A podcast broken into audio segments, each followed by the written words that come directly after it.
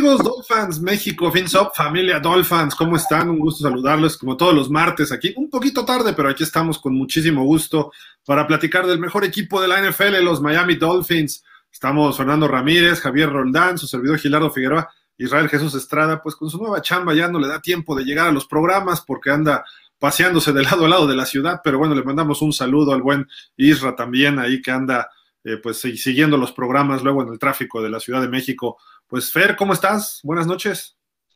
Hola Gil, Javi, buenas noches, Dolphins. Un gusto como siempre estar aquí para platicar de, los Miami Dolphins, donde ahora, ahora sí tenemos creo que un grueso de noticias para comentar con todos los que se conecten. Sí, hay muchas noticias pequeñitas, algunas interesantes, pero bueno, vamos a saludar a Javier Roldán. Javi, ¿cómo estás? ¿Qué dices? Hola, bien, buenas noches a todos y pues este, terminando de digerir la increíble victoria de, media semana. Sí, fue bastante interesante ese partido sobre los Ravens. Ahorita rápido mencionamos algo si, si quieren por ahí, pero eh, tenemos varios temas, ¿no? Hay una estadística que se entiende por qué Miami está tan mal en el juego aéreo, eh, más allá de la línea ofensiva, ahorita la vamos a mencionar. ¿Cómo estamos ubicados, no? Ya, rebasamos la mitad de la temporada. ¿Hacia dónde vamos en los playoffs? ¿Dónde estamos ubicados los Dolphins? Eso también lo vamos a platicar. Eh, algunas noticias, una contratación interesante, creo yo, de lo que está haciendo Miami. Eh, muchos lesionados, pero muchísimos. Lista de reserva lesionada. Estamos siendo afectados, pero no es exclusivo de los Dolphins. Hay muchos equipos que están igual. La clave es cómo salir de este problema eh, y lo que falta del calendario, ¿no? También para ver cómo se, empieza a configurar el caminito de, de Miami el resto de la temporada. Pero bueno, ¿por dónde comenzamos, este, Fer? Eh, ¿La noticia del día? O, bueno, no del día, de ayer, la contratación de este tackle defensivo, ¿no? Que llega de Cincinnati. Eh, ¿Cómo se llama? Porque la verdad no está tan, tan reconocido. Ahorita les digo de una vez, este, porque por aquí lo tenía, pero déjenme ver. Andrew Billings. Andrew Billings. Billings, exacto. cómo la ven? Pues es que ¿a quién vas a quitar de esa defensa? El problema ahí es que si vas a traer a ese jugador, pues es porque entonces tu defensiva va a cambiar de 3-4 a 4-3, porque no creo que vayas a mover a Wilkins o vayas a estar este, alternando a Butler. Entonces, se ve que puede servir, pero ¿en qué tipo de formación lo vas a ocupar? De acuerdo, eso también es un asunto importante, ¿no? Para destacar, este, ¿qué, te llama la atención de esto a ti, yo creo que es en, respuesta a, querer obviamente detener de mejor manera la carrera, darle profundidad a la posición, a lo mejor darle un poquito más de aire a Wilkins y a este a Racon Davis para que a lo mejor entre los tres puedan este, solventar o, este, administrar de mejor manera esas dos posiciones de tackle defensivo y creo que viene a sumar, creo que es un chavo que tiene buen tamaño, eh, trabaja bien rápido, bueno, trabaja rápido con las manos, y eso, eso siempre es bueno en un, en un tackle, ¿no? Para, para ayudar, yo creo más a detener, a detener la carrera que, que otra cosa, ¿no? Se ve gordito, míralo, velo. Tackle defensivo. Me llama la atención porque yo he visto que ha jugado bien Adam Butler. Eh, que está en esa misma posición. Christian Wilkins a veces lo colocan como a la defensiva por su movilidad. Eh, Davis a veces lo ponen de tackle, que creo que yo Raquan Davis lo pondría más de a la defensiva. Pero lo que dice Javi también suena interesante, pero un 4-3 quizá contra las Panteras que tienen a McCaffrey, quizá contra los gigantes que tienen a Saquon Barkley, o en su momento contra Tennessee, ¿no? Si es que juega Derrick Henry, a lo mejor pensando en la semana 15 o 16 que enfrentamos a los Titans, pero aún así lo que hicieron para frenar a los Ravens el jueves pasado, hasta con ocho jugadores en la línea de golpeo, parecía línea de gol, creo que eso eh, pues movió mucho a Lamar Jackson, ¿no? Le afectó. Entonces, no sé cómo va a entrar Andrew Billings ahí, porque si tú lo metes, tienes que sacar a Raquan Davis, o a Christian Wilkins o Adam Butler, que a mi gusto está jugando bien. A lo mejor estoy equivocado y ustedes me dirán. Y pues en lo que son los linebackers también, o sacrificas un linebacker para colocar a lo mejor a, a Raquan Davis más como a la defensiva. ¿Y a quién vas a sacrificar? Y Jalen Phillips que puede jugar como ala o Rush, como linebacker externo. ¿Qué, qué, qué haría, no? Eso es lo que no sé, no entiendo dónde lo van a colocar. O quizás sea como también una opción, ¿no? Como relevo de alguno de ellos, ¿no? Nada más que, que sea ese relevo y además un tipo muy masivo, ¿no? O sea, se ve muy grande. Esto pues va a servir para, pues tapar los, los, huecos ahí en el centro y que no nos estén corriendo como nos acostumbran a hacer daño últimamente, ¿no? Pero ahí está esta contratación. Ustedes, amigos, díganos qué opinan de este señor Billings y pues eh, eh, suena, suena bien, ¿no? No sé si, si por ahí pudiera eh, ser titular, no creo, pero pueden alternar o situaciones de corto yardaje también puede ser muy útil, ¿no? Pero en fin, vámonos a otro tema y esto tiene que ver con la ofensiva. ¿Qué es lo que está pasando en Miami? Pues no tenemos receptores. Hay una estadística que pues no es oficial y la llevan algunas, nada más, algunos medios o algunas eh, empresas que se encargan de estadísticas, que son los pases tirados. Y aquí somos el número uno, esos pases que te pegan en las manos, que por eso también es medio subjetiva, porque a veces te pega el pase en las manos, pero te están empujando o te están jalando un brazo y eso termina en un pase incompleto. Pero los pases tirados son normalmente cuando tienes eh, una clara eh, recepción y lo dejas caer. Y Miami es el número uno de la liga en pases tirados. O sea, qué vergüenza, ¿no? Eh, se supone que tienes a Parker, tienes a Gesicki, tienes a, a Jalen Waddle, tienes a Albert Wilson, tienes a Preston Williams. Y ve, ¿cómo estamos? Peor que las Panteras. Eh, luego sigue Gigantes, luego los jefes. Los jefes se puede entender porque lanzan muchos pases, igual que los Chargers, aunque los Chargers tienen receptores estelares. Los 49ers ya después 10 menos que Miami en la temporada. Quizá de los 49ers para abajo es algo más razonable, ¿no? Porque se aprietan mucho las diferencias. Pero Panteras Gigantes están, son rivales que vamos a enfrentar próximamente y pues no las traen todas consigo como nosotros, ¿no? Entonces se entiende quizá esta estadística, ¿verdad? Sí, totalmente, Y ahí, ahí se ve reflejado y repercute obviamente en, en todas las demás posiciones de la ofensiva, ¿no?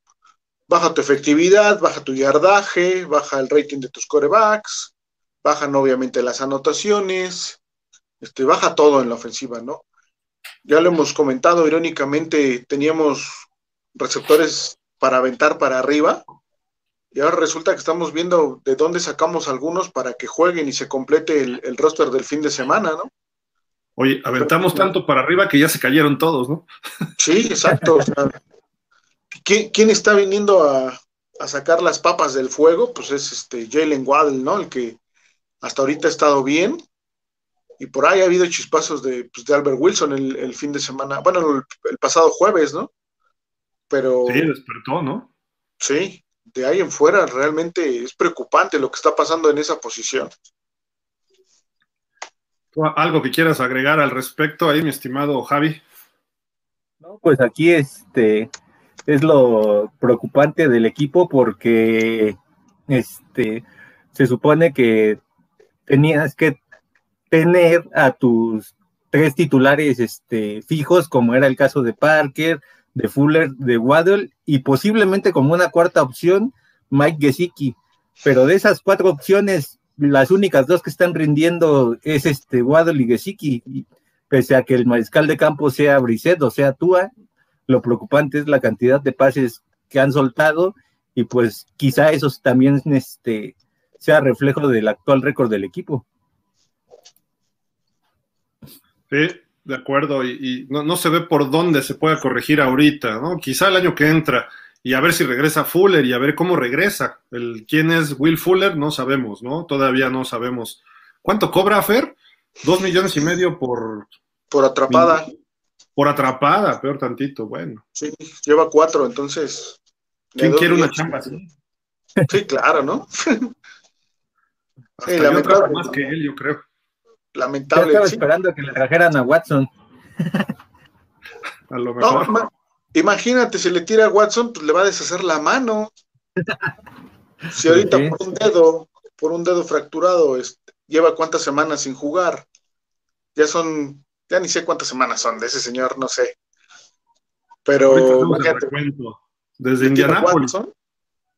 Sí, desde, desde, desde Indianápolis, porque estaba jugó un rato con, con Riders y ya a partir de Indianápolis está que son como seis semanas más o menos. El, juego de Raiders lo debimos haber ganado si le hubieran marcado la interferencia en la zona de anotación a Will Fuller. Hay que recordar, ¿no? Pero este, luego jugó contra Indianápolis y viene un golpe ahí un tanto, eh, pues desafortunado y le fractura el dedo, creo, ¿no? Pero yo creo que se lo fracturó como en 20 partes porque, pues ya lleva ¿qué? son unas 5 o 6 semanas fuera, ¿no? Sí, son seis semanas ya y que, que la verdad ha sido una contratación que que ya no le ves razón de ser, ¿no? Obviamente no creo que regrese el próximo año, esa es una realidad. O bueno, quién sabe, con Chris Greer no se sabe, ¿verdad? Pero, pero creo que deberían de buscar por otro lado. Capaz que sí. No, no me digas eso. No, no, no, no. Ya sería, sería demasiado, ¿no? Ver algo así. Pero bueno, pues ahí está esa estadística que 27 pases tirados es extraoficial, pero sí se compara y normalmente pues tienen un criterio y ese criterio Miami es el peor equipo, ¿no? Entonces hay que, hay que mejorar en ese aspecto. Anoche creo que los Rams sumaron bastantes, ¿no? Pero, eh, pero bueno, creo que Miami eh, tiene un coreback como Stafford, no tiene receptores como los Rams y pues deberían asegurar esos pases, ¿no? Y simple y sencillamente eh, aparte, no van con tanta fuerza. Quizá algunos de Brisset que sí se pasa, tira un pase de 5 yardas como si fuera un balazo de 20, pero fuera de eso, los pases van suaves y bien colocados de, de Tua. O sea, no, tampoco es que les ponga situaciones muy complicadas. Eso sí tiene Tua, es preciso, sobre todo en las trayectorias cortas. Y dice uno, híjole, pues vamos a, vamos a ver, ¿no? En qué, en qué para todo este asunto, pero no es algo muy favorable lo que estamos viendo en esta estadística. Eh, pues, ¿algo más quieren agregar de esto? No, no, Gil. Oye, Fer, está plagado de lesiones Miami, Javi. Estamos preocupados, eh, aunque realmente cuando han estado más lesionados se ha visto mejor el equipo, ¿no? Entonces, eh, aquí obviamente Tua, que ya ayer dice el señor Brian Flores que va a jugar, como titular contra los Jets el domingo, visitando a, Nueva York. Eh, Brissett está lesionado de la rodilla, entonces está día a día. También, pues no, no, no sé si es que tú ahí esté listo al 100% o que es la necesidad, porque Brissett salió tocado contra los Ravens, ¿no? Y quería regresar, pero le dijo el coach, no, tú te quedas y va tú, ¿no? Entonces, eh, en la posición principal tenemos problemas tanto en el titular como en el reserva. Eh, creo que es un problema ahí, ¿no, Javi? Eso, las lesiones también. Sí, sí, parece que se está repitiendo el, 2017, pero pues ojalá y salgan rápido y pues lo malo es que, por ejemplo, uno de tus capitanes en la defensa, que era Jason McCourty, se va a perder el, lo que resta de la temporada. Entonces, quizá ahí ya la responsabilidad la van a asumir tanto Rowe como este en algunas situaciones Javon Holland y pues ahora a ver de qué va a estar hecho Brandon Jones. Sí, yo creo que donde, donde más perdemos en el caso de McCourty es en, la experiencia para con, la gente joven del equipo, ¿no? Creo que aportaba mucho desde, desde fuera, obviamente dentro del campo, pero fuera este, le aportaba mucho a los jóvenes o a los chavos y este, los eh, hicieron un, buen equipo, ¿no? Creo que sí se va a resentir el que, el que no esté, obviamente, en las próximas semanas. ¿McCourty? sí, McCourty. Y del caso de Tua y, y Brissett, un acierto de Flores de no dejar regresar a, a Brissett porque se hubiese agravado su lesión. Quién sabe cómo hubiera acabado el partido, ¿no? Igual, igual no lo ganamos, no sé. O sí, pero a qué costo, ¿no? Y creo que el que no lo haya dejado regresar ha sido un acierto para que se recupere. Yo creo que va a estar bien o va a estar este, completo para el fin de semana, pero sí es preocupante que no, ante esa situación, no se suba nadie de la escuadra de prácticas, ¿no? Como, como un tercer coreback para, para apoyarlos ahí. Sí, creo que habría que empezar a tocar puertas, ¿no? De algún otro coreback por si acaso. No solo porque pueden caer en un mismo partido los dos, y lo hemos visto, ¿no? Contra Búfalo en la semana 2, se levantó por orgullo Jacoby Brissett. Eh, la semana pasada pudieron haber salido los dos porque también le estuvieron pegando a Tua o estaban muy cerca de Tua. A diferencia de otros partidos, no tanto, pero aún así estaban encima de él. Y Tua está ahorita entre el dedo, la cadera. Eh, ¿Cuál fue su otra lesión este año? Este, costillas. Las costillas. Entonces, digo, hay que, hay que cuidarlo, ¿no? Cuidarlos. Sí. Digo, finalmente, si alguno se va a romper, se va a romper, así sea este, deslizándose en la yarda 20, pero bueno, sí debes de minimizar todo ese tipo de, de situaciones cuidándolos en la semana, ¿no? Esperemos que no sea el caso y que terminen, termine tú el juego del, del domingo sin rasguños para que empiece a agarrar consistencia. Necesita, necesita de esos juegos, necesita estar jugando para agarrar confianza, para sentirse cómodo, para entrar más en ritmo, para que su equipo o sus compañeros se sientan cómodos con él. Todo lo que ya sabemos que conlleva el que un coreback titular esté jugando semana a semana, ¿no? Sí, de acuerdísimo. Eh, ayer Flores habla también de que tres jugadores eh, no, es muy poco probable que regresen esta semana de la lista de reserva. Uno de ellos es Malcolm Brown, el corredor, eh, Michael Dieter, el centro, y quién es Will Fuller, es el otro, ¿no? El receptor abierto de Miami, así como lo conoce eh, el señor Fernando. Eh, Brown se fue con una lesión en el cuádriceps contra Atlanta en la semana 7 y fue colocado ese mismo lunes en la reserva lesionada. Eh, ya pudo haber eh, iniciado sus prácticas este lunes, pero no, no lo, al parecer no lo hizo. Vamos a ver si este martes eh, se activó de alguna forma o de aquí todavía el miércoles. Dieter sufrió una lesión en el tobillo después de la semana 4 contra los Colts y ha estado en la lista de lesionados desde entonces. Greg, Greg Mans entró y jugó algo de tiempo y también se lesionó. Y Austin Reiter es el que está ahorita como centro titular. Y Fuller, ya decíamos, su lesión fue en el juego contra los Colts. Fue colocado en la lista de reserva en esa semana, el miércoles. Y Flores, eh, pues ha sido, eh, le han preguntado, de hecho, pues cada semana qué es lo que ha pasado con Fuller. Y pues eh, mientras él dijo que ha habido buenas noticias la semana pasada, no parece ser así, ¿no? Las buenas noticias sería que estuviera jugando y desquitando sus 10 millones, son 10, ¿verdad? Los que, los que gana, sus 10 millones ya en el campo de juego. Entonces, se ve difícil que alguno de estos tres jugadores regrese esta semana. Eh, quizá a lo mejor para la que entra, ¿no? Ya contra Carolina, lo cual parecería atractivo si es que regresa Fuller, porque te da otra, otra eh, pues opción en el aire, ¿no? Y quizá con su velocidad a lo mejor pueda cambiar un poco el sistema, el sistema aéreo me refiero, o cómo realizar los pases. Y eso cuando él ha jugado se ha visto mejor otros receptores, entonces por ahí pudiera ser, ¿no?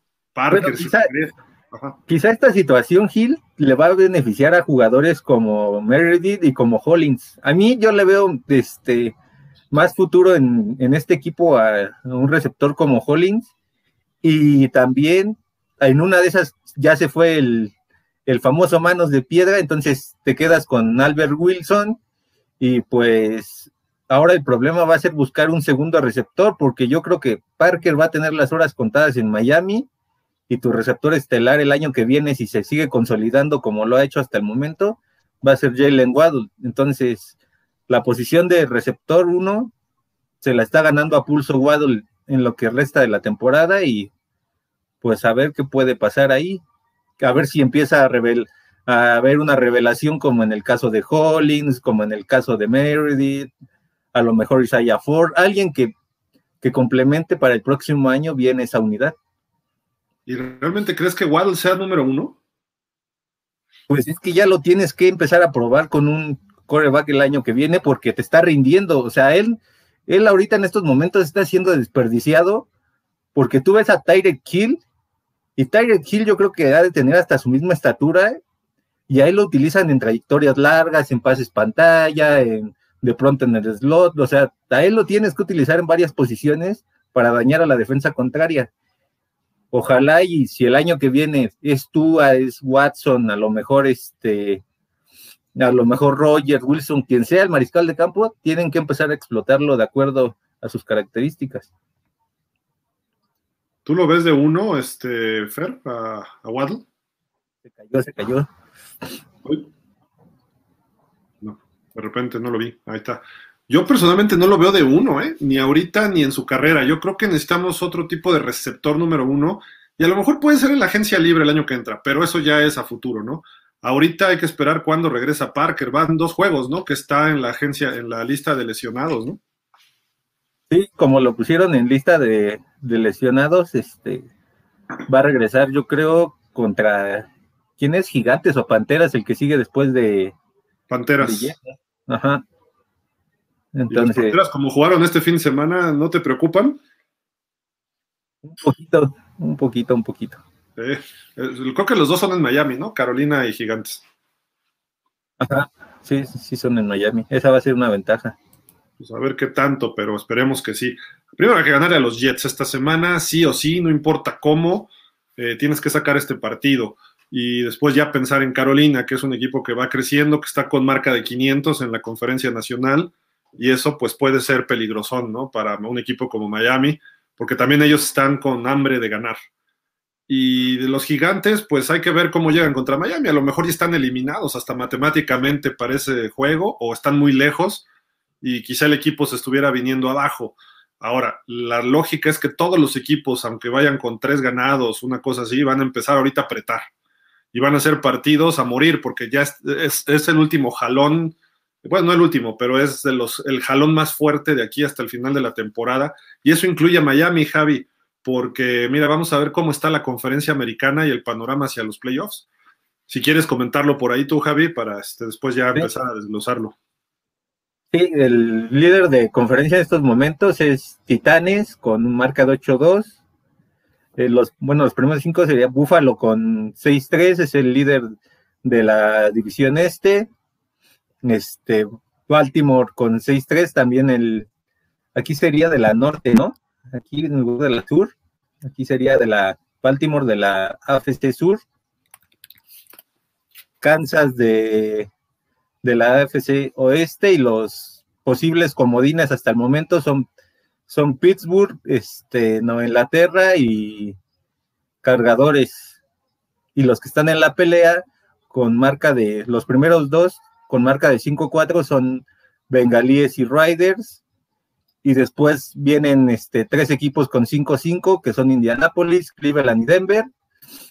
Y ya en el lugar 13 vendría Miami con marca de 3-7 y ya los últimos tres lugares los ocupa Jets, Jaguares y Houston, que matemáticamente, aunque parece que siguen en la pelea, yo creo que son los que ya están completamente descartados. Sí, pero ¿qué, queremos mencionando esto? ¿Qué, ¿Qué, queremos decir? Que Miami todavía tiene chance. ¿No? O, bueno, o sea, creo yo, no sé, ya, ya, ya regresó Fer, pero siendo realistas, Tennessee sin Henry puede tener problemas. Buffalo no se ha visto del todo sólido. Baltimore ya le ganamos. Kansas City hasta ahorita está empezando a responder. Pittsburgh sin Rotlisberger no es nadie. O sea, nadie, literal, a pesar de tener buenos jugadores y gran defensa, ¿cómo es posible empatar con el equipo de Detroit, no? O sea, Pittsburgh, si no va a jugar Rotlisberger el resto de la temporada, se le va a ir abajo la temporada. Digo, ahorita nada más fue por el COVID, pero está una lesión de Rotlisberger de que la temporada se venga hacia, hacia abajo. Los Patriotas están jugando bien, hay que señalarlo, aunque nos, nos caiga mal a muchos. Eh, creo que los Patriotas, su marca incluso podría ser mucho mejor de lo que se ve ahí. Los Chargers están perdiendo partidos. Eh, en casa, además, ¿no? Muy cerrados y todo. También han ganado muy cerrado, pero no les viene fácil el calendario y creo que también los Chargers pueden terminar alrededor de 500, quizás un poquito arriba. Estos son los equipos que hoy estarían calificados. Pero Raiders, lo lógico es que este equipo se esté, bueno, no, no es lo lógico, se está desbaratando desde, desde dentro. Cincinnati creo que está empezando a ver su realidad. Y, ahorita ustedes me dicen si están de acuerdo o no. Indianapolis creo que sí es un equipo que está jugando muy bien ahorita. Eh, Cleveland en algún momento va a repuntar quizás sea demasiado tarde para ellos después, pero pues sin corredores no se le está viendo mucho. Denver es medio gitano, gana una semana muy bien y luego pierde una semana contra uno regular o malo. Luego venimos nosotros, Jets, Jaguares y Tejanos. El peligroso ahí es Jaguares que puede empezar a tomar un ritmo ganador, pero no creo esta temporada. Los Jets son peligrosos, han dado dos campanadas. Los Tejanos ya les ganamos. Este, el problema fue que se perdió con Jaguares, si no Miami estaría trasito de los Broncos, ¿no? Pero fuera de eso, creo que los eh, no estamos tan lejos. Y digo, no quiero decir que vamos a ir a playoff, pero no se ve tan mal la situación, Fer. ¿Cómo ves tú? Este sí, Gil, de hecho, creo que el coincido en que los Chargers se pueden caer. Eh, Raiders sí, ya está. Eh, creo que ellos van hacia, hacia abajo totalmente.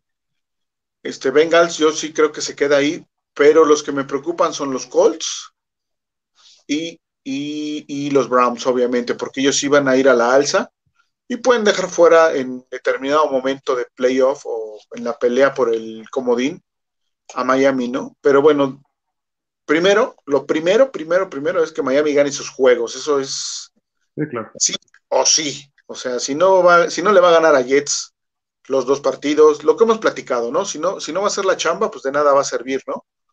Pero sí veo un equipo calificando con un récord de nueve ganados. Eso sí, sí creo que se pueda dar, ¿no? Entonces, este, de ahí hacia abajo, creo que cualquiera tiene, tiene opciones, ¿no? Sí, aquí el problema está siendo que estarías en el lugar 6 si, si hubieras ganado tanto a Riders como a Indianapolis y a Jacksonville. Entonces, ahí puede ser que al final este, esas derrotas puedan ser dolorosas. Sí. Que, que necesites uno de esos tres partidos que perdiste para poder pelear ese lugar 6. O que de plano cargadores se caiga y pues este al final en la semana 18 estés peleando ese boleto de comodín con Inglaterra. Puede ser. La, realidad es que, digo, nos, está afectando durísimo el haber perdido, sobre todo con Jacksonville y con Atlanta, aunque Atlanta es de la otra conferencia. Ahí estaríamos 5-5, estaríamos metidos ahí con Colts, Browns y Broncos. A lo mejor abajito, pero estaríamos ahí con ellos. Y si le agregas el juego de Raiders, que una interferencia mal marcada, que dos, tres detalles por ahí, que digo, el partido en realidad nos dominaron los Raiders, pero al final de cuentas Miami tuvo chance y no pudimos, ¿no? Entonces, esos tres partidos, Miami iría con marca ganadora. Hay que verlo real, ¿no? Y, los partidos con Jaguars y con los Falcons, híjole, fueron los últimos segundos que nos sacaron los partidos. Con los Colts a lo mejor nos dominaron más, con los Raiders también vamos a suponer que esas dos hayan sido derrotas ahorita. Pero con Jaguars y con Falcons, esos juegos van a estar pesando el resto de la temporada y quizá al final sean los que nos cuesten. Si es que Miami empieza a jugar como el año pasado o juega como el jueves el resto de la temporada. Y no necesariamente que ganemos todo, pero vamos a suponer, como diría Chicharito, vamos a pensar en cosas buenas, ¿no? Este, no, no lo voy a decir tal cual, si no nos cierran el changarro, ¿verdad? Pero este, vamos a pensar que se le gana a los Jets. y se le debe ganar bien, porque a los Jets les han metido 45 puntos, creo que los últimos dos equipos, y son los Patriotas y los Bills. Miami tiene que meterles 35, por lo menos, ¿no? Y Tua tiene que jugar muy bien. Y luego otra vez cuando jueguen en Miami, así de que esos dos partidos los tienes que ganar, no te puedes dar el lujo de perder uno solo de esos. Carolina no está fácil, pero creo que se puede ganar en Miami. Vamos a ver cómo está McCaffrey, vamos a ver cómo está Cam Newton cuajando en ese equipo, pero va a ser difícil el juego, tipo el de Baltimore, ¿eh? en un momento determinado. Y luego los gigantes es un juego muy peligroso, porque este equipo tiene talento también. Entonces ahí se va a medir si la defensa ya dio ese siguiente paso y así como frenaron a Lamar, pueden frenar a McCaffrey, a Newton y luego pueden frenar a Saquon Barkley y ponerle presión a Daniel Jones. Supongamos que se ganan esos cuatro, como sea, por un punto, por tres en tiempo extra, un safety o como sea, pero ganamos. Y estamos 7-7. Cuando estemos 7-7, pues yo creo que los Chargers pueden estar 7-7, los Raiders pueden estar hasta menos de 7-7, los Bengals pueden estar menos de 7-7, los Colts creo que sí van a estar mejor que 7-7, igual que Cleveland o alrededor de 7-7 y los Broncos pueden estar menor de 7-7. Eso nos pondría entre los nueve primeros de la conferencia. Pero vendrían los tres partidos más difíciles. que son contra los Santos de visitantes, contra los Titanes de visitante y cerrando en casa ante los Pats. Quizá los Pats ya estén calificados de comodín porque se ve que es el equipo número uno comodín hasta el momento. Los Bills deben ganar la división, los Pats debería ser el, comodín número uno o en esta en posición cinco y hay que ver qué pasa con Pittsburgh también, ¿no? Pittsburgh se puede venir abajo, los mismos Ravens se pueden venir abajo, los Titans se pueden venir abajo, ¿no? Que van de líderes divisionales. No es descabellado pensar que estemos peleando playoff para la semana 16, una cosa así, 17. Y ahí es donde nos vamos a dar de topes de cómo Flores se equivocó contra los Jaguars.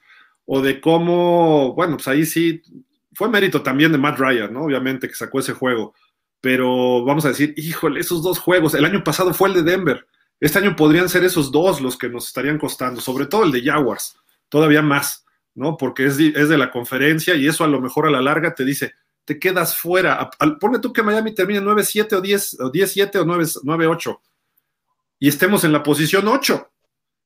Nos vamos a dar de topes, la verdad, y por ese mal inicio.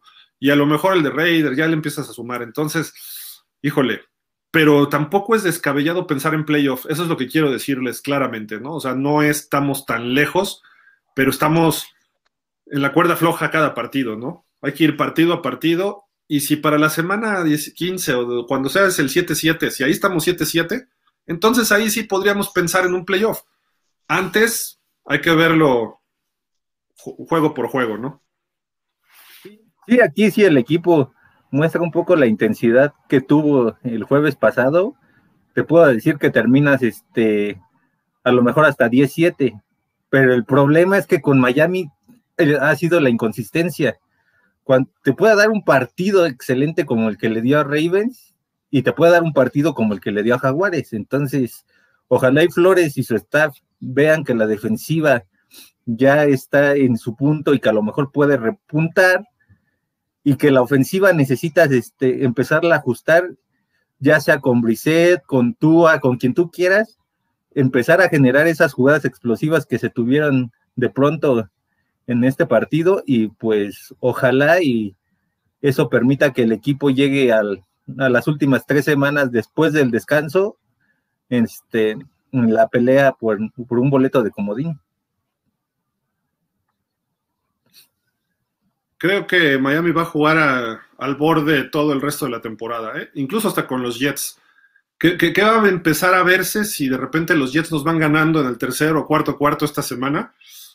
Ahí se va a medir la capacidad de Tua. Ahí se va a medir cómo Flores puede coachar al equipo. Ahí se va a medir si la defensiva puede hacer algo. Digo, si juega Mike White, se llevó cuatro intercepciones con los Bills si juega Joe flaco, pues estaba, está muy flaco ya, ya no es el flaco que nos ganaba con los Ravens. Eh, y pues Zach Wilson a lo mejor juega hasta el siguiente partido contra Miami y es novato, ¿no? Entonces creo que ahí Miami puede sacar esa ventaja. Pero la realidad es que este partido Miami debe ganarlo y fácil. O sea, no, no, no debes ganarlo. O sea, si le ganaste a los Ravens 22-10, creo que este juego deberías, y el touchdown de los Ravens fue ya en tiempo basura, ¿no? O sea, creo que podría ser hasta más, ¿no? O sea, se quedó, hubiera sido el marcador 16-3 sin problema y se hubiera visto todavía mejor a pesar de menos puntos de Miami. Pero tienes que meter 30 puntos o más. Miami no ha rebasado los 28 esta temporada, ¿no? ¿O ya, ya hizo más en algún momento? No. Que yo me acuerde, ¿no? Todavía no. no. Ahorita, por ejemplo, este duelo con Jets, va a ser bueno para medir el nivel de Tua porque va a enfrentar un buen coordinador defensivo en Robert Saleh. Entonces, Flores tiene que prepararlo lo mejor que pueda este partido y decirle, te van a disfrazar estas cargas, te pueden hacer esto, te, te van a retroceder a uno de los dos linebackers. Tienes que estar atento a este tipo de cuestiones, porque si no, puede ser otra vez un juego como el de Denver, el del año pasado, o el de Riders, que fue cuando él se vio mal en su momento. Y ahorita no hay un, un Fitz, un Tragic a veces te las haga Magic. sí. Digo, pues ahí está. mañana ya vamos a. Ajá, perdón, Fer, adelante. ¿Sabes también que hay que tomar en cuenta el calendario de los Pats? El calendario de los Pats está complicado. En los próximos cinco juegos, yo solo lo veo, en verdad, yo solo lo veo ganándole a Falcons. ¿Por qué? Porque va a jugar con Bills, va a jugar con los Titans, va a jugar con los Colts y otra vez con los Bills. Entonces le viene la parte pesada de su calendario, entonces probablemente sea la parte invertida del calendario de Miami, ¿no? Que a Miami le tocó la primera parte más pesada y ahora los Pats ahorita van a cerrar con un calendario fuerte y probablemente los alcancemos y los alcancemos hasta pasar en, en, ese en esa pelea por el segundo puesto de la división, ¿no? Habría que estar ahí pendientes también para ver cómo se van dando las cosas con ellos. Pues sí, la, realidad es que van a ganar algunos partidos, ¿eh? Los Pats. O sea, digo, ya sé que me van a ahorcar muchos y no, que Bill Belichick, pero los Pats están jugando bien. Casi le ganan a Tampa, casi le ganan a Dallas, eh, a nosotros casi nos ganan. Eh, digo, afortunadamente fue el primero de la temporada y hay que cerrar fuerte contra ellos, obviamente, pero eh, la cuestión es que los Pats, si los vemos, ¿cómo, cómo le metieron 45 a 7 a Cleveland? Y, Cleveland es un equipo que se defiende bien. O sea, a lo mejor sí que les ganaran porque era en su casa y todo, pero 45 a 7. Digo, sé que no tienen sus corredores. Yo creería que a lo mejor un 23 a 10, 23 a 14, una cosa así de los Pats hubiera esperado, pero no 45. Está jugando muy bien Mac Jones. Mac Jones está, eh, cada semana mejora, igual que Trevor Lawrence se está viendo muy bien. Creo que la última semana va a ser un partido no difícil, sino lo que le sigue contra los Pats. Esperemos que ahí no tengamos que estar definiendo un boleto a playoff, eh, sino que ya estemos en playoff si es que se dan las cosas, ¿no? Si no, bueno, probablemente en ese juego, si todo va bien para Miami, en ese juego se va a definir. Entonces, no va a haber de otra, ¿no? Que, que en el peor de los casos, ahí se defina, ¿no? Eso sería algo bueno para Miami. ¿Por qué? Porque estaría cerrando mucho mejor la temporada de como la empezó, le, daría la vuelta a, muchas cosas que han estado pasando y ese sería signo de que a lo mejor está retomando el equipo el, camino, ¿no? De acuerdo. Y, y, por ejemplo, ¿qué pasó hace dos años cuando Miami empieza a reaccionar después del 0-7? Jugamos en Nueva York y hubo una mala decisión arbitral que afectó al final a Miami y una interferencia que no marcaron, no me acuerdo si era ofensiva o defensiva, Flores se pegó del techo, pero no le hicieron caso y perdimos con los Jets. El asunto es que hay que jugar mejor para librar toda falla arbitral en un momento determinado, no dejar los juegos al final y menos contra Jets, eh, que, que los juegos estén definidos.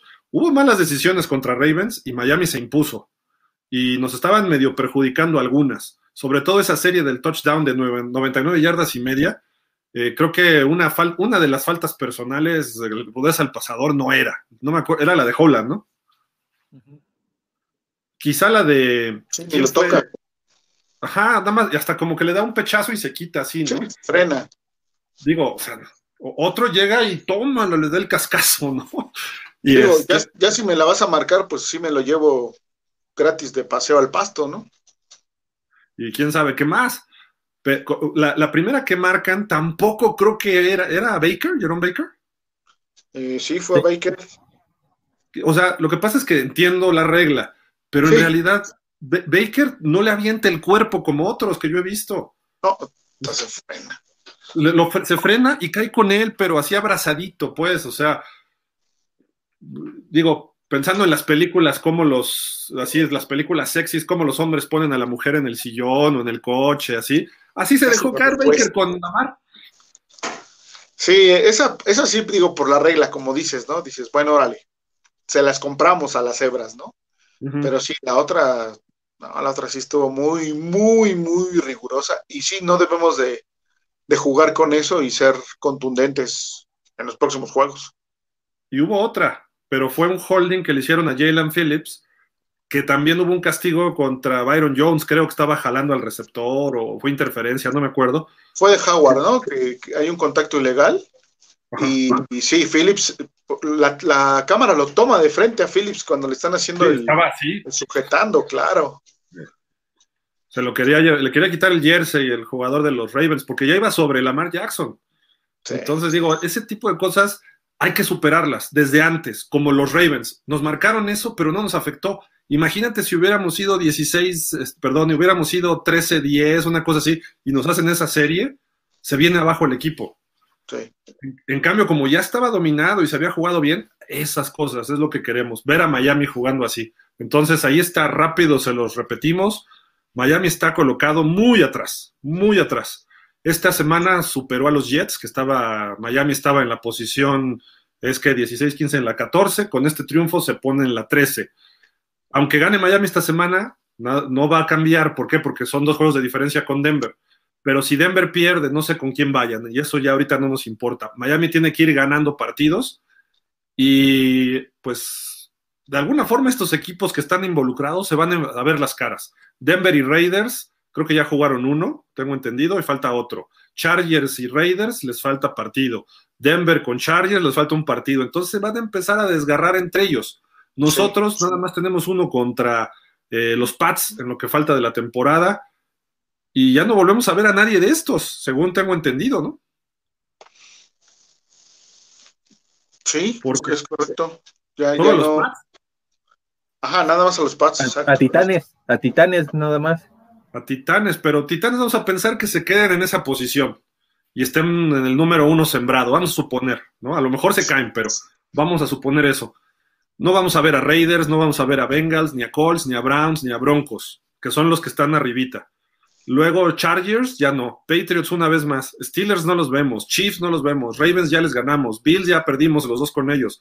Y solo es Titans. Entonces, ahí está la opción. Miami tiene que ir ganando sus partidos contra equipos en teoría inferiores. Y digo, en teoría, ¿no? Vamos a, ver qué así se de los Jets, creo que sí sea un equipo inferior. Panteras y, Gigantes, perdón, creo que están un poco más, estamos más a ese nivel nosotros. No por la marca, sino por cómo se juega. Pero en fin, vamos a leer comentarios, ¿no? ¿O quieren agregar, agregar algo más? ¿Falta alguna nota o algo? Eh, no. No, ¿verdad? Estamos, estamos cubiertos. ¿Quién, ¿Quién se los echa hoy? Como quieras. A ver, si quieres, me los leo yo. Va. Vic Espinosa, hola, buenas noches. Igual, Vic. Marco González Elis Ochoa, señores, buenas noches. Igual, Marco. Quilay Mantenimiento, buenas noches, hermanos Dolphins. Bubu Polo, excelente programa. Gracias, Bubu Polo, saludos. Carlos Rojiblanco Luna, buenas noches, Dolphins. ¿Quién para ustedes es el mejor jugador de Miami hasta el día de hoy? El MVP de Miami hasta hoy. Gesicki. Para mí, para mí, Mike Gesicki. Y atrásito de él, John Holland. Tal cual.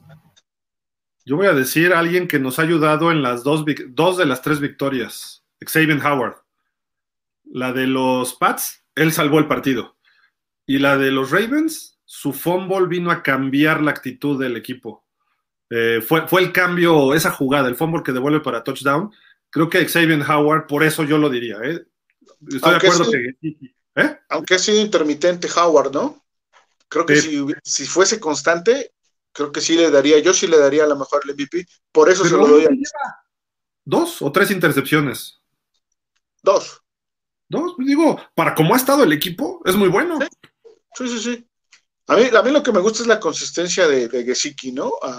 Ha estado ahí todos los partidos, le ha estado inyectando intensidad al juego, tratando de jalar a sus compañeros cuando está dentro, cuando está fuera. Yo por eso dejo a, a Gesicki.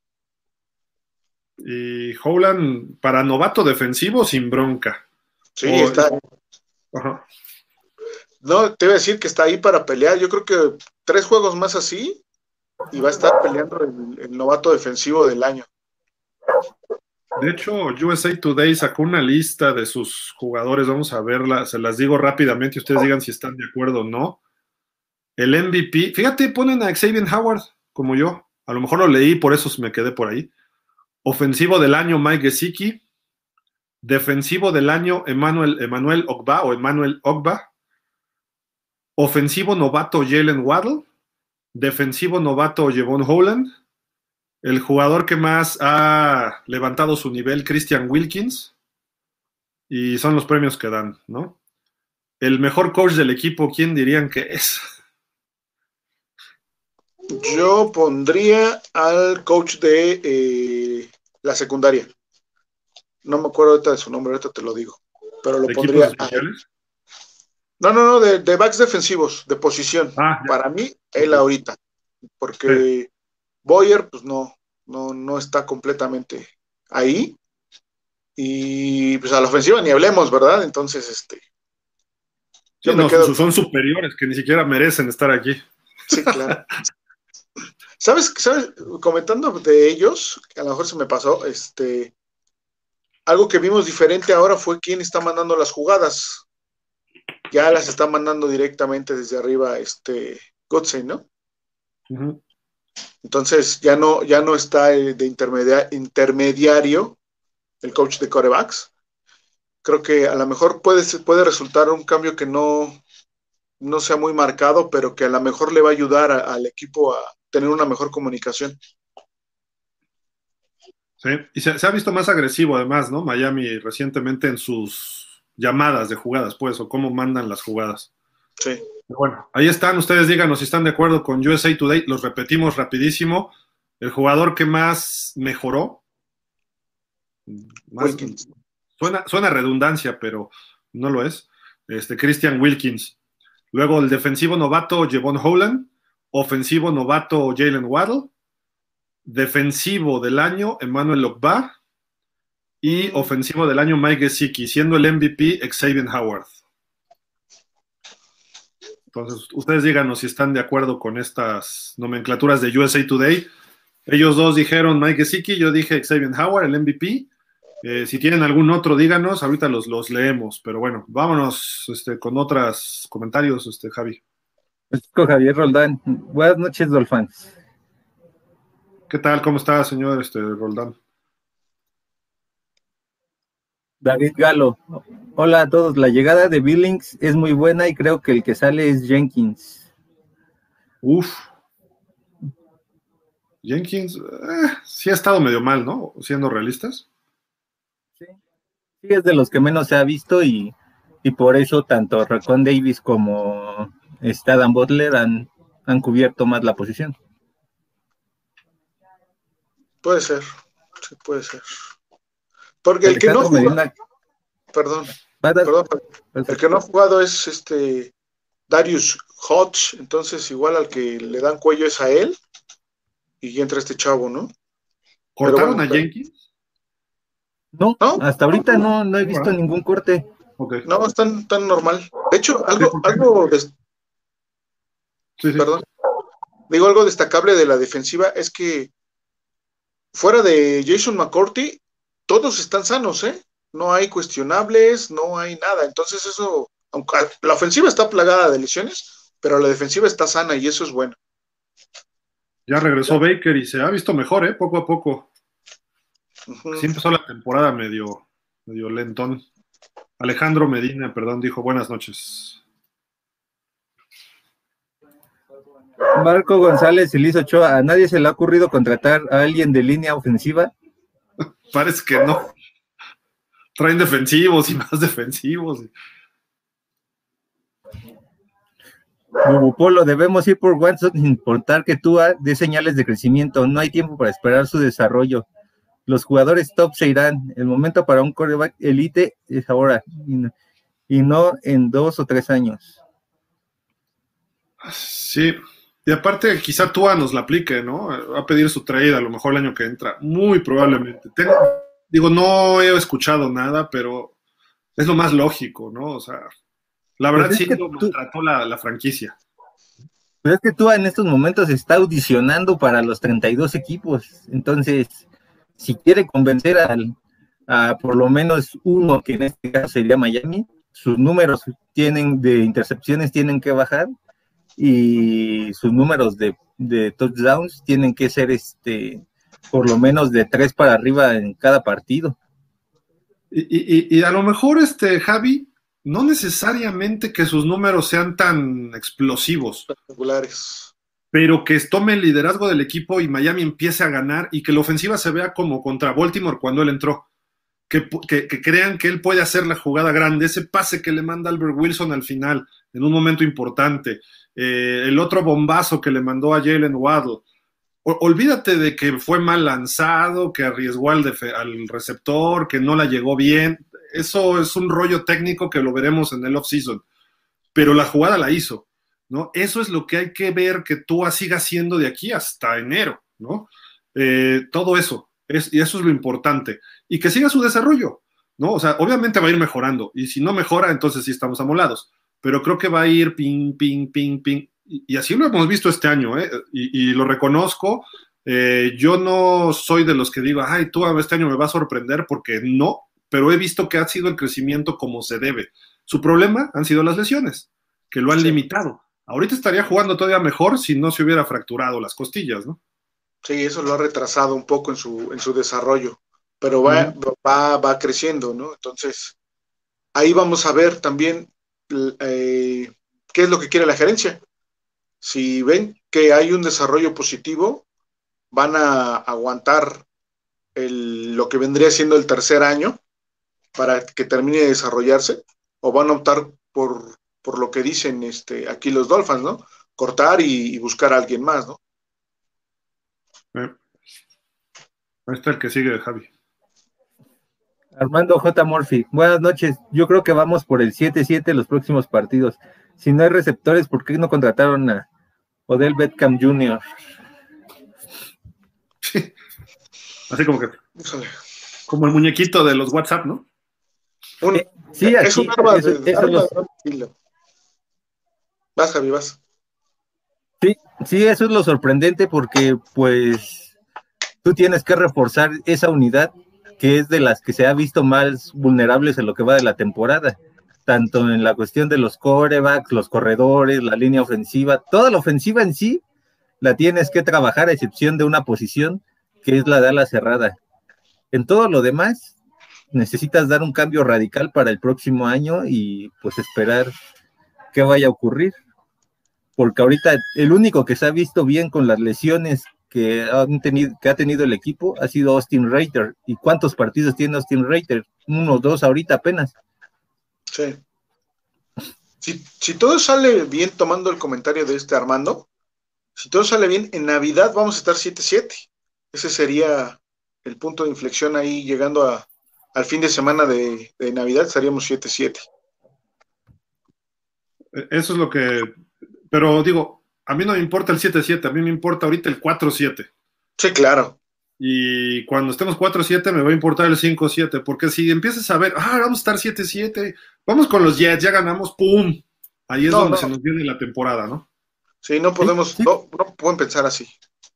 Sí, como decía Adam Gates, vamos 0-0 y a este partido ganamos 1, estamos 1-0 y para el siguiente otra vez 0-0 y 1-0. Empezarlo a contar así porque de otra manera la misma presión se le va a venir a todo el equipo. realmente, Miami está ahorita en playoffs. Pierdes y te vas. ¿no? Porque con 9-8 difícilmente vas a calificar en la americana. Eh, entonces, tienes que ganar, ganar, ganar, ganar.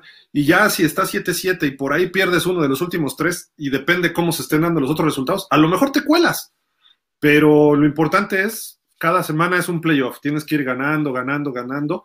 Imagínense que terminemos ganando este, nueve seguidos, desde Houston hasta Patriotas. No, ya te dije que pensamos en, todos vueltos locos ahí. Estamos el ángel y hacemos, te hacemos un monumento porque ya lo habías comentado. Sería el milagro en Miami 2.0. Sí. Pero este corregido y aumentado, ¿no? Porque sería fenomenal. Si quedamos 9-8 es para festejar. Si quedamos 8-9 es aceptable abajo de 8, un 7, se rescató algo, pero sí, aún así ya vendrían los cambios. Cualquier cosa de 7 para abajo es un fracaso la temporada. Pero de 8 para arriba ya podemos empezar a decir, bueno, bueno, hay de dónde trabajar. Y ya si es 9 o 10, bueno, pues sí nos, pero sí crees que este, el 8 o el, el ganar 8 partidos o, 10 no generaría conformismo en Flores, de decir, ah, pues hice mi trabajo y creo que todo estuvo bien, y pues entonces el año que viene sigo con el experimento de los coordinadores ofensivos y, no ajusto nada, entonces... Es que depende mm. cómo se deja, Vi. Si, si la línea, si el equipo, vamos a suponer que Miami empiece a ganar como el año pasado, con defensiva, como le ganamos a Baltimore. Sí, la ofensiva hizo dos, tres jugadas, pero que empezamos a ganar con dominio defensivo, pues la ofensiva sigue siendo un fracaso. La ofensiva no va a salir, aunque hagan muchas yardas el resto de la temporada, no va a salir del, del bottom 25, ¿no? Estamos ahí. Y eso cuando ya evalúas al final dices, a ver, empezamos muy mal y luego reaccionaron. Sí, las yardas por juego eran tanto los primeros ocho juegos, pero al final los últimos nueve fue tanto. Ah, bueno, hubo una mejoría. ¿Por qué hubo la mejoría? ¿Lo analizas? ¿Saben qué? Tráete un coordinador, un gurú ofensivo.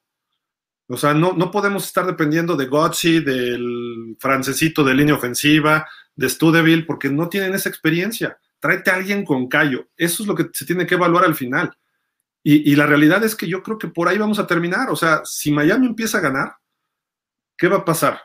No necesariamente es que Tua nos dé los partidos, o Gesicki, o Waddle. Ellos van a aportar, pero no vamos a ganar con el brazo de Tua ni con jugadas espectaculares a la ofensiva.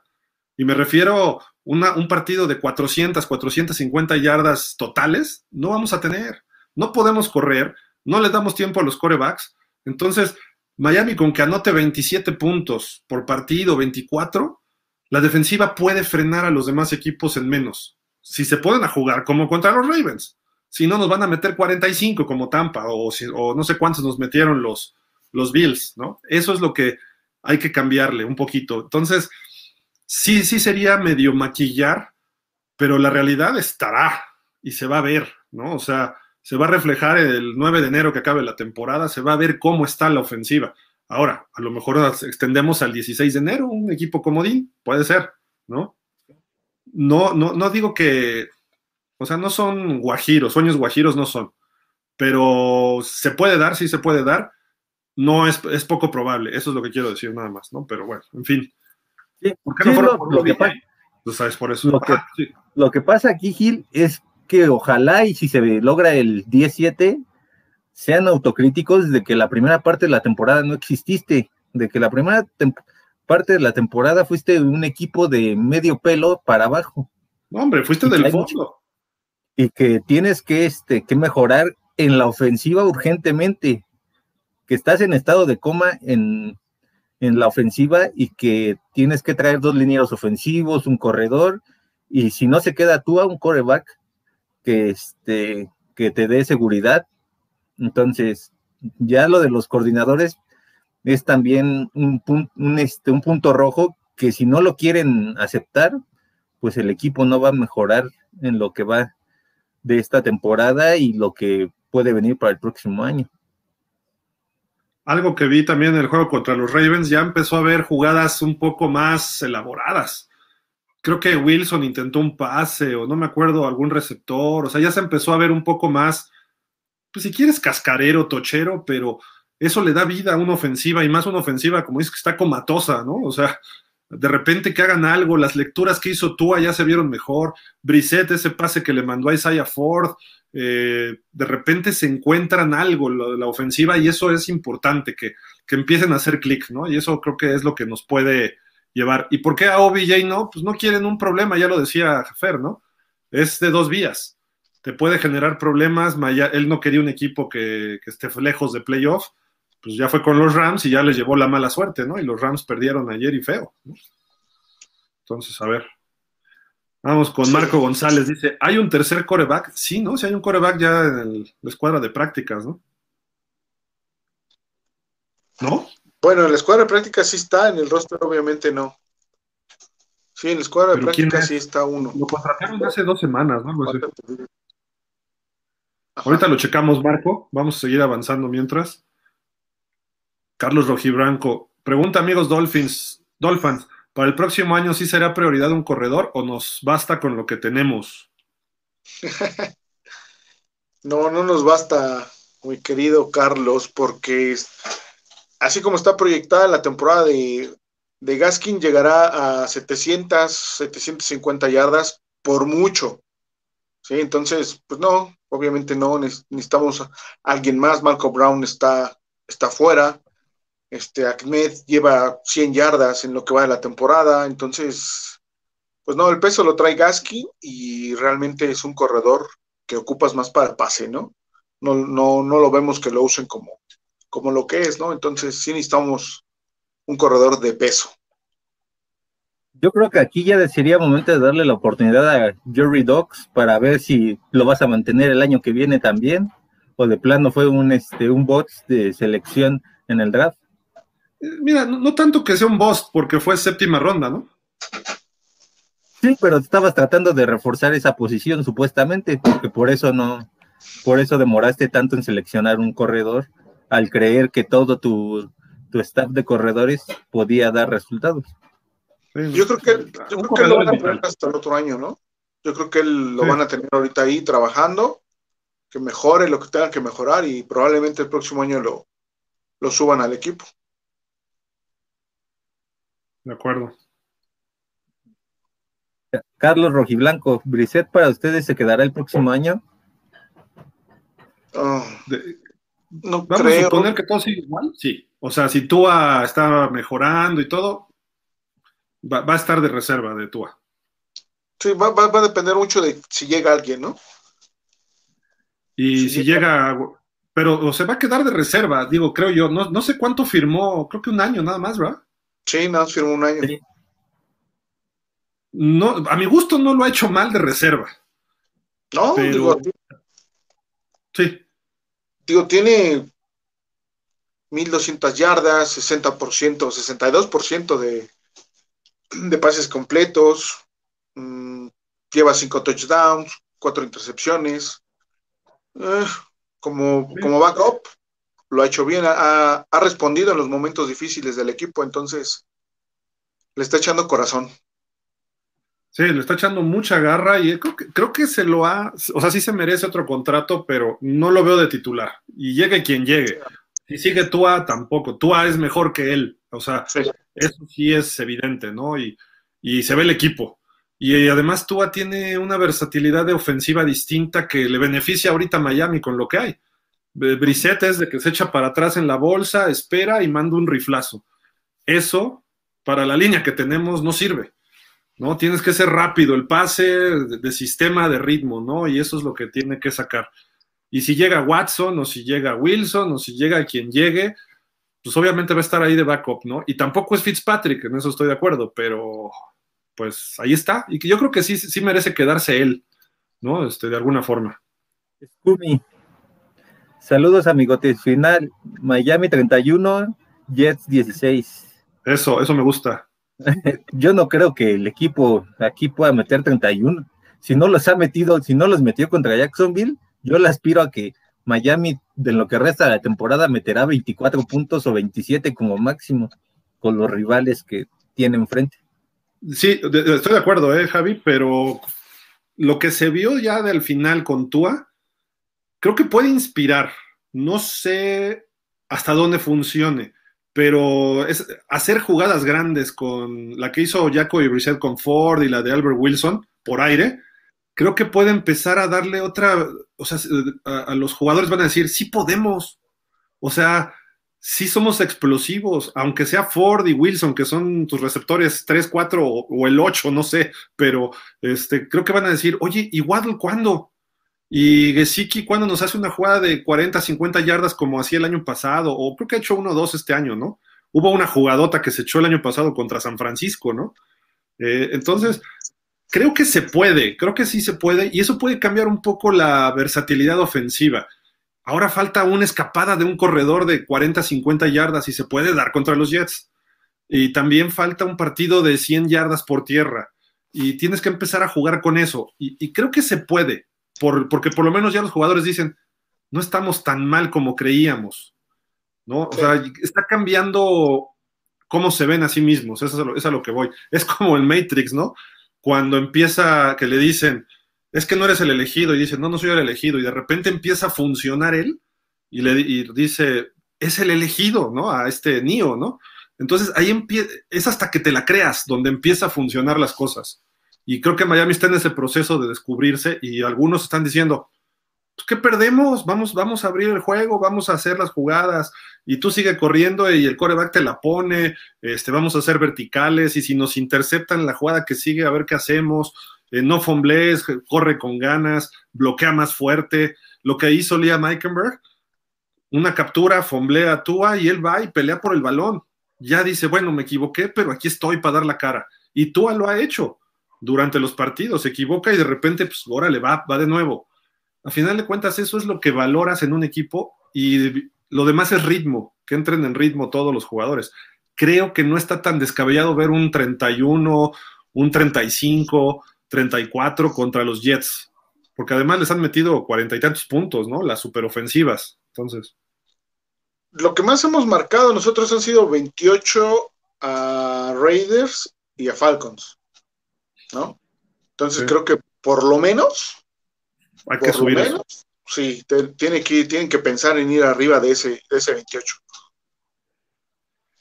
Y contra Raiders hubo un touchdown defensivo, si no mal recuerdo, ¿no? Mm, sí, claro, la, la intercepción a, Derek Carr. Y contra Atlanta no, ya fue más la ofensiva. Fueron los cuatro pases de touchdown de Tua. Exacto. Ponle tú que tire tres de touchdown y que además haya una o dos carreras, 35 puntos se puede, o 31 con un gol de campo, vamos a ponerle. No lo veo tan descabellado, pero se tiene que trabajar, no, no se va a dar solito, ¿no? Claro. Eh, Armando, ah, ya, este ya fue, ¿no? Deberíamos ir por Kaepernick, dice. No ah, creo. Deberían ir, ah, no, ah, deberían ir por Kaepernick, ¿no creen? Si se lesiona Tua y Brissett sería una buena opción. No, no creo. Creo que ya Kaepernick ya, ya está afuera, ¿no? Sí, no. ya está en su casa, este, haciendo otras cosas, porque en la NFL no va a tener lugar. Así como Gruden posiblemente no regrese como entrenador, Kaepernick no va a regresar ni como este coreback a la cerrada o lo que quieran, así como le hizo Tim Tebow. Traigan a Tim Tebow mejor. Ah, no es cierto. Carlos Rojiblanco, ¿ahora se ve complicado Carolina con Cam Newton para ustedes?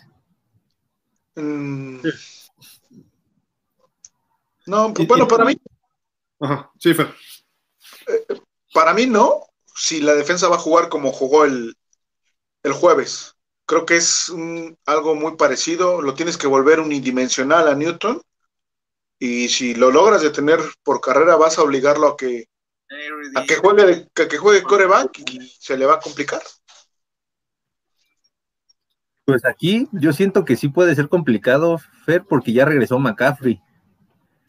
Entonces, aquí puedes implementar muchas jugadas de read option con Cam Newton y con McCaffrey, y entonces eso va a complicar las lecturas de la defensa. Y a Miami, que no le cuesta trabajo ese tipo de corebacks, entonces sí es, un poco, este, sí es un poco inseguro que puedas ganar el partido con comodidad. Probablemente no, va a ser fácil, ¿eh?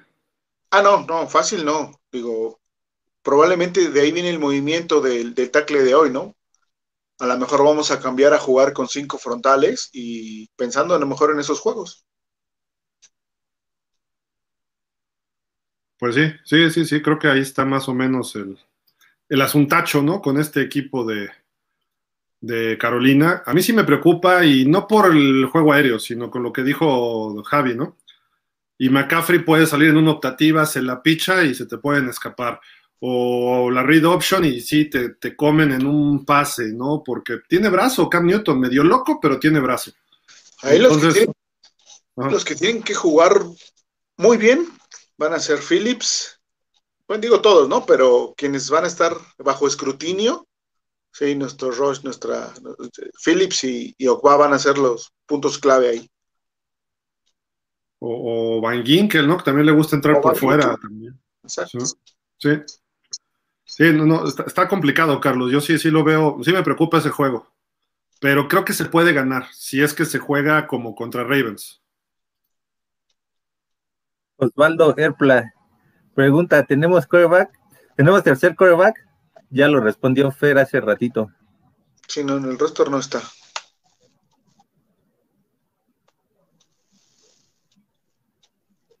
hay mantenimiento. Hunt abrió una nueva opción a la ofensiva. ¿O ustedes qué opinan? Hunt, Robert Hunt. Ajá. Mm, puede ser, ¿no? Puede ser eh, hacia, hacia mejorar, me imagino que se refiere Kilay. Entonces, este, pues, todavía le falta, pero vamos a ver.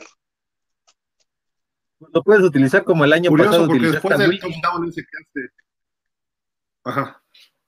Puedes utilizarlo como el año pasado a Wilkins con pues, haciéndolo elegible en ciertas jugadas y pues en una de esas sorprendes a la defensiva y un pase cortito. Ya vimos que manos tiene. sí. Y esa jugada no contó, fue un castigo, pero cambió también, así la de Simon Howard, el partido, la de Robert Hunt, es inspiración para toda la franquicia por cómo se avienta el gordito y se lanza, estira el balón, hizo la jugada y le valió gorro lo que digan y aquí estoy y se rieron y lo disfrutaron. Esa jugada creo que sí va a servir. O sea, lo, que no me gusta es que desde el jueves hasta el próximo domingo, o sea, son 10 días de diferencia, ¿no? Porque a lo mejor se muere un poquito ese, ese furor de esa jugada, pero creo que este partido contra los Ravens va a servir para que los jugadores digan, sí podemos, vean, falta garra, falta empuje y, hubo jugadas extrañas, hubo jugadas nuevas, me refiero, tocheras, eh, esta jugada que hizo Hunt, el fumble recuperado para touchdown, la defensiva dice podemos anotar, equipos especiales hizo lo suyo nada más, no hizo nada del otro mundo, se ve, se ve que el equipo está ahí, nada más es cosa de que lo mantengan y será cosa de coacheo ahora de Flores. Olvídense de los asistentes. Flores tiene que mantener ese momentum. Momentum es algo psicológico, no es tanto de talento, no. Para talento estamos muy jóvenes en talento, o sea, no vamos a ganar, como, como dice otra película, ¿no? La película de El milagro en el hielo, no sé si la vieron, que les dice el coach a los jugadores cuando van a hacer un partido contra Noruega, previo a los Juegos Olímpicos de Lake Placid 80, y salen flojoneando, por no decir la palabra, ¿no? Y terminan empatados con Noruega y se van a salir y les dicen, no, no, no, se van a quedar a hacer líneas, ¿no? Y entonces les empieza a dar un speech mientras están haciendo los ejercicios en el hielo y les dice, a ver, ustedes no van a ganar con talento, no tienen talento, ustedes tienen que ganar con trabajo. ¿Por qué? Porque son puros chavitos colegiales que iban a enfrentarse a los rusos o a los soviéticos, que eran puros profesionales o, jugadores pagados para ser jugadores de hockey. Cuando Miami se enfrenta a Baltimore, no iba a ganar con talento, porque el talento lo tienen los Ravens. Cuando vas a enfrentar a Carolina, no lo vas a hacer porque está Cam Newton, que tiene ciertos talentos, y Christian McCaffrey. Y agrégale algunos otros en otras posiciones que no están tan mal. Contra gigantes, es lo mismo. Goladay, eh, Kyle Rudolph, el novatito que tiene ahí, ¿cómo se llama el, el receptor este, que llegó de Florida? me olvidó ahorita, pero. Y tienen ahí además a, Saquon Barkley, que es uno de los mejores corredores de la liga. Muy lesionado y lo que digas, pero ese tipo te puede cambiar un partido. No vamos a ganar con talento, tienen que jugar. Entonces, lo que hizo Hunt enciende a los demás y la motivación va a estar muy alta para los Dolphins. Eso es lo que lo, importante del momento. Y a lo mejor no nos alcanza, pero que se juegue con corazón, porque vimos partidos que estaban parados, vimos partidos que la línea bloqueaban, se les pasaban y ya, ya. O sea, ahora sí que como, la, como el post, ¿no? Que sale la, jefa de gobierno de la Ciudad de México y que, ay, ya, ¿no? O sea, ya párenle, ¿no? O sea, así estaban los jugadores. Ya que acabe la temporada, ya no me interesa. Ahorita es otro equipo en ese sentido, ¿no? Sí. Rubén Jesús Gerardo Cuadrilla de la Rosa. Jets, Carolina y Gigantes se tienen que ganar sí o sí. Sí. Son una fuercita. Y aquí no solo ganar, demostrar que puede ser mucho mejor que ellos, o sea, sacarle una diferencia de 7 o de 10 puntos para saber si hay mejoría. Sí, tienes que ganar bien. Rodolfo Martínez Juárez, saludos cordiales amigos Dolphins. Con eso de que pensaban que iba a llegar de Sean Watson, dejaron ir al otro mariscal joven que se vio bien contra Chicago en pretemporada, mostrado buenas cosas. Pero no fue contra Chicago, fue contra Cincinnati, ¿no? Cinet. ¿no? Ajá, fue Cinet, es Cinet, pero cuando se vio bien fue con este con Cincinnati. Ajá, el último con Cincinnati. Sí. Sí. Sí, pero ahorita nos vendría bien tenerlo, ¿eh? Eso sin duda. Porque Luis Medina, hola, ¿cómo creen que quede nuestro récord al final de temporada y a quién reclutar en el próximo draft? Saludos. Uf, uf, uf. Está muy difícil. Pues necesitas un receptor. Línea ofensiva ya no, porque sería otra vez empezar un proceso y todo eso. Mejor la, la línea ofensiva sí la tienes que reforzar, sí o sí, este, en la Agencia libre. agencia libre. ¿Cómo vamos a quedar? Yo me atrevería a decir que si jugamos como el jueves pasado, 9-8 o 10-7. Me atrevería a decirlo, pero no sé si pueden jugar así todo el resto de la temporada. A lo mejor va a venir también algún juego malo. Entonces, a lo mejor quedamos 8-9 o 9-8. ¿no? El 10-7 es el ideal, 9-8 sería muy bueno, 8-9 creo que es lo más optimista, o sea, más, centrado, mejor dicho. Y repito, de 7 para abajo, creo que va a ser el fracaso la temporada. Y eso que ya cambió lo que yo decía a principio de la temporada. La temporada un fracaso iba a ser abajo de 9. Ahorita ya lo bajé a 7 por como se dio al principio. Ahorita estamos en modo de rescatar, ¿no? De, del bomberazo, de tratar de salir del coma que dice Javi, ¿no? ¿De quién reclutar el próximo draft? Pues. Eso ya lo veremos más para enero, febrero, pero ahorita creo que hay muchas necesidades todavía a la ofensiva, ¿no? Para eh, atacar y ver quiénes cuadran bien. Y no solo el draft, primero la agencia libre. Creo que este año es importante lo que hagamos en la agencia libre. Porque el equipo no va a ganar tampoco si seguimos con este mismo base de líderes, sobre todo. No me refiero a la base del equipo, sino los el círculo cercano al coach, el círculo de los de arriba. Necesitas un Deshaun Watson, un Russell Wilson, un coreback así de ese nivel. Si tú a lo brinca este año, qué bueno. Pero necesitas un corredor también élite y un receptor élite. Y aparte de que está Gesicki, y necesitas un liniero que esté en ese círculo, liniero ofensivo. Y hasta ahorita no hay.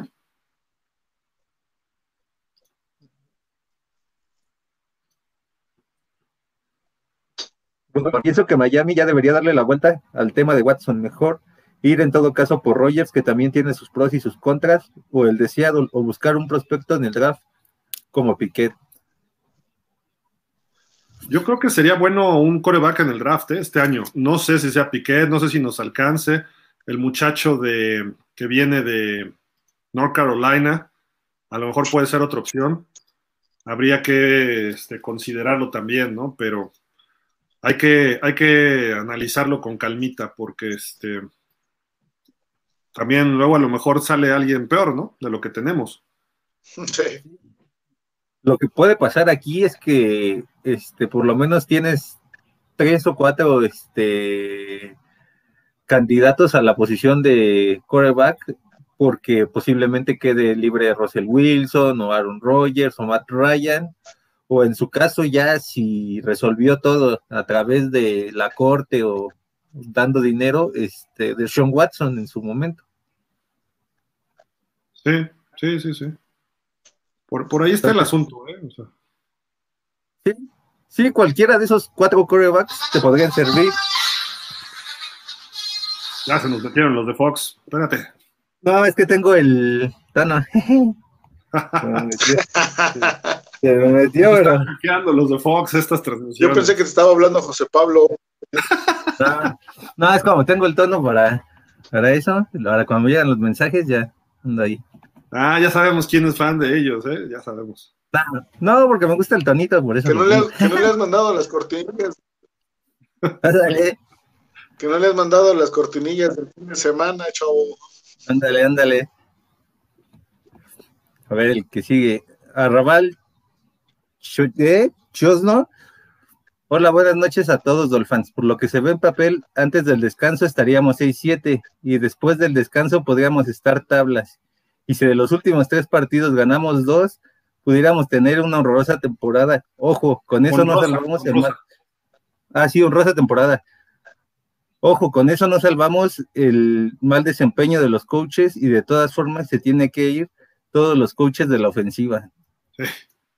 Sí, no hay de otra. Aquí sí Aquí incluso este fin de semana el, el, coordinador ofensivo de Washington me pareció muy buen diseñador de jugadas, ¿eh? Por cómo le jugó a Tampa Bay. Sí.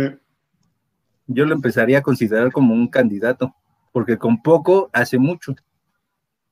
Oye, espérame tantito antes de leerlo de Juan Carlos. Aquí ya tenemos, este es el coreback que está en la escuadra de prácticas. Jake Dolegala.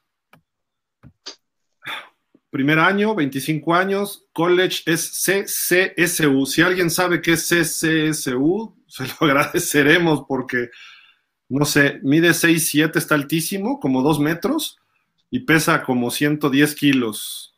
Este, él está en la escuadra de prácticas ahorita.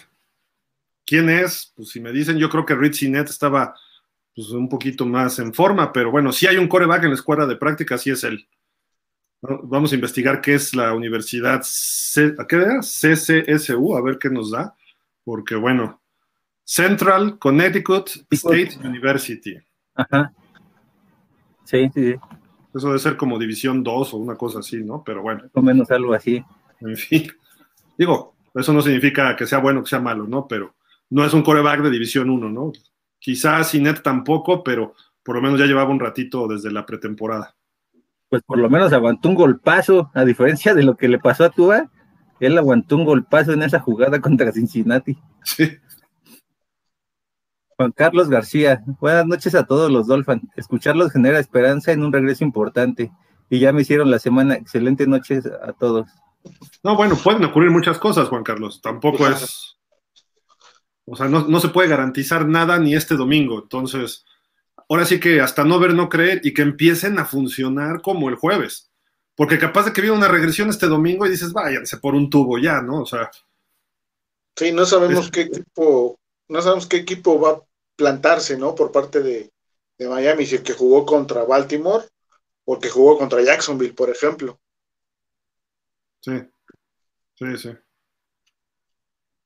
Cristian Alvarado, hola Dolphins, ¿cómo están? Por fin una gran semana después de tan ansiado triunfo. Independientemente de esta temporada, ¿ven factible que el próximo año el equipo esté en un lugar más competente, que el equipo sea completo con tanta juventud desde septiembre? Que el equipo sea completo. Sí, o sea, la lógica es que sí, ¿no? Y vamos, tenemos varias selecciones colegiales, no tantas como en otros años, pero eh, el equipo debe mejorar, debe mejorar de alguna forma. Eh, ¿Por qué? Los, jovencitos ya van a tener tres, años muchos, o segundo año los novatos que llegaron este año. Eso, por lógica, mejoras. Y luego agrégale lo que tiene que hacer Miami. Olvídate del draft, lo que llegue del draft.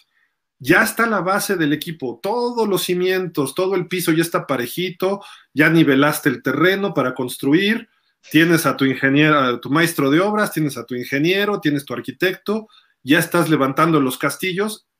¿Eso qué es? Toda la base. Ahora ya tienes que empezar a poner la fachada, tienes que llegar y decir, ¿saben qué? La puerta tiene que ser de madera mahogany, o no sé cómo se llama, tienes que tener este, pisos de duela, tienes que tener muros eh, repellados, no sé, todos los términos de construcción, ¿no? Y eso es lo que hay que hacer este año con qué? Con la agencia libre. La agencia libre es lo que nos va a dar estos puntos finos, ya de diseño y de arquitectura, no tanto de ingeniería. La ingeniería civil, esto, ya está la obra negra en Miami. Eso sí hay que destacarlo. Lo hizo bien Greer de alguna forma. Ahora hay que darle los toques bonitos para que se vea presentable todo, ¿no? Puede ser tú a ese mismo que estás desarrollando, o puede ser otro coreback, puede ser un corredor, a ver quién queda libre el año que entra, eh, puede ser dos receptores, un veterano y otro novato. Eh, creo que viene uno de Ohio State muy bueno y varios mocks ahorita están poniendo ese receptor en Miami, que Miami ahorita tendría creo que el décimo pick de San Francisco. San Francisco está levantando, entonces ese pick se va a ir alejando, ¿eh? Y a lo mejor hasta San Francisco se puede meter a los playoffs en la nacional. Eso nos hablaría de un pick 19 o 20. No, no es cierto, 21 o 22. Entonces también no hay que esperar que San Francisco se venga abajo, al contrario, está mejorando. ¿Y qué, otra cosa podríamos este, necesitar? Más gordos, más gordos a proteger a Tua o al coreback este, ¿no? Entonces, sí, el año que entra va a ser más competente el equipo, sí. Y hay que cerrar bien este. Pero, pues digo, también se puede venir abajo, ¿no? O sea, ese es el problema. Ahorita. En cada parte de la ofensiva, porque es lo que está peor, tienes que traer una pieza clave. Por lo menos un jugador clave en la línea ofensiva, un jugador clave en los receptores, un jugador clave en el corredor. Y en el caso de que sea Tua, pues tienes a Tua, y si no, se llama Watson, Rogers, Ryan, quien tú quieras, para darles eh, armas y que el desempeño del equipo sea este, bueno desde el principio de temporada. A los que les gusta el fútbol, México va perdiendo, México va perdiendo 1-0 al medio tiempo con Canadá, ¿eh? Increíble, pero bueno. Ya hasta Canadá nos gana en soccer. no, bueno. Gracias, Spinochenko, argentino Gil. Nos tratamos. Me gusta tu entusiasmo. Solo espero que, que no nos saquen a Tua porque Brisset no va a poder con la carga. Saludos. Sí, digo, ahí vamos. O sea, a final de cuentas, se veía que iban a corregir el camino, pero a lo mejor es demasiado tarde, pues es a lo que voy, pero lo importante es que se empiece a jugar bien el resto de la temporada, que se juegue bien, pues, como dice otra película, la de un domingo cualquiera, puedes ganar o perder, pero tienes que hacerlo como hombre, o sea, jugando como hombre y perdiendo con orgullo, ¿no? Sí, sí eso es clave. Francisco Javier Roldán. El problema no es la postemporada, el problema es head coach y sus coordinadores. Sí, no, y eso va a seguir. O sea, eso no lo podemos tapar. Sí, por lo menos que son, vamos en la 10, por lo menos 7 partidos más, va a seguir igual. Arrabal Chosno, sobre el comentario de Javier y el entrenador de Jets. Veo que tú ya está leyendo los movimientos de la defensa. Yo vi que en dos o tres jugadas eligió bien la jugada viendo el esquema defensivo de los Ravens. Sí. Ahí va, ahí va Tua, eso, eso sí, lo, sí, eso sí lo tiene y lo, lo mostró en, Alabama, ¿no? Obviamente a nivel colegial, pero sí lo tiene y lo está empezando a mostrar ahorita ya, ya quien en NFL le, ha, le ha costado tiempo pero sí, como, como dice Gil, ya ahí viene ya con ese, con esos detalles que son buenos, que le van a ayudar a, facilitarse el juego, ¿eh? Sí. Osvaldo ¿alguien interesado por tres tickets para Miami contra Carolina o Miami contra Jets? No, a mí véndeme de playoffs. Ay, Ahí está, pues si quieren, ahí digan, este, mándenos también a nosotros acá en el inbox y nosotros los contactamos con Osvaldo este, para cualquier cosa, ¿no? Gracias, Espinochenko. Gil, los Browns traen a un Baker que a mi gusto es otro coreback del montón. Sin sus corredores pierde mucha fuerza este equipo. Sí, sí, sí, sí, se está viniendo abajo y parece que va para rato todavía sin sus corredores estelares. Debieron perder con Denver Perdieron con Pittsburgh y los apaleó Nueva Inglaterra. Esta semana no sé con quién vaya Cleveland, pero a lo mejor no le va bien, ¿eh? Ahorita checamos contra quién va. El mismo Drazen. Los Titanes no van a terminar en primero. Pero van a calificar, ¿no? Sí. De su división probablemente sí, seguro. Sí, el problema va a ser. El problema ahí es qué tanto este, se pueden llegar a caer, porque tienen la ventaja del juego ahorita en estos momentos sobre Bills, que es el segundo de la conferencia. Entonces, a menos que tengan una debacle muy fea, puede que terminen en segundo o tercer lugar de la conferencia. Los, Browns van con, reciben a Detroit. Deben ganar, pero pues Detroit le empató a Pittsburgh. Entonces, y Detroit creo que está mejorando, entonces una de esas le pegan, ¿eh? Y luego la siguiente semana, dejen ver contra quién va Luego va contra los Ravens en, en, Baltimore. Entonces, imagínense que pierda con Detroit y luego pierde con Ravens y nosotros ganamos los dos siguientes, estamos 5-7 los dos en dos semanas. Digo, matemáticamente, la realidad puede variar mucho, ¿no? Pero, en fin. Pues digo Javier Roldán, para mí el más valioso es Holland. Sí, juega muy bien. Cristian Alvarado, ¿creen que Flores haya deslindado responsabilidades y por eso el fracaso en la primera mitad de la temporada? Pues sí, o sea, de que, des- de que descargó la responsabilidad, eh, por lo menos defensiva, en, en Boyer, dejándolo, dejándolo mandar, sí. Y es algo natural, ¿no? Finalmente él es tu coordinador ofensivo, para eso lo tienes, para eso lo trajiste. Lo había hecho bien el año pasado. Creo que retomó Flores eh, estas dos semanas el- la coordinación defensiva y por lo menos el pasado jueves se notó, ¿no? En el caso ofensivo, pues ahí están, ahí están los resultados. También se, la, se las dio totalmente a sus coordinadores ofensivos. No les bueno, la responsabilidad, Gil, la responsabilidad, Sí, sí, sí, por eso, por eso. la responsabilidad de, de mandar las jugadas y, y no les no les ha funcionado del todo, ¿no? Y creo que creo que ha hecho pequeños cambios en estas dos semanas que si siguen así, pues bueno, se van a seguir reflejando. Vamos a esperar. Sí, creo, creo- creo que sí hubo algún jalón de orejas, quizá después desde el juego de Jacksonville, se perdió con Atlanta, etcétera, pero a partir de ahí empezó a cambiar la actitud de los, del equipo, ¿eh? O sea, tengo la impresión. Y a mí se me hace que Ross le jaló las orejas a, a este Flores, y obviamente Flores para abajo empezó a ver, ya, ya nos, la- nos leyeron la cartilla, ¿no? Y va, ¿no? Rafael Rangel, saludos Dolphins, excelente noche. Igual, igual, Rafael, saludos. Héctor Romero, buenas noches Dolphins, creo que ya vimos el punto más bajo y alto del equipo. Ahora, ahora debe haber regularidad. Sí creo que vamos por 500 y con cada victoria crece la esperanza. Pero ya 500 ya no, muy Ah, bueno, difícilmente 7-7, lo va- ¿no? más o menos por ahí. Sí, nada más en el 7-7 porque ya, ya a final de temporada ya no puedes terminar con... Pero puede quedar 500. mejor que 500, Javi. Sí, sí, o queda mejor o queda peor, cualquiera de las dos opciones. Pero puede quedar mejor todavía, no seas así, no, no, no me mates mi corazoncito en noviembre, ya en enero es otra cosa. No, sí, no, sí, yo, yo también quiero ese 10-7 porque pronosticamos 11-6 al, al inicio de temporada, entonces pues Yo espero ojalá que, y se to- dé. que todavía no, no hayamos visto el, el punto más alto.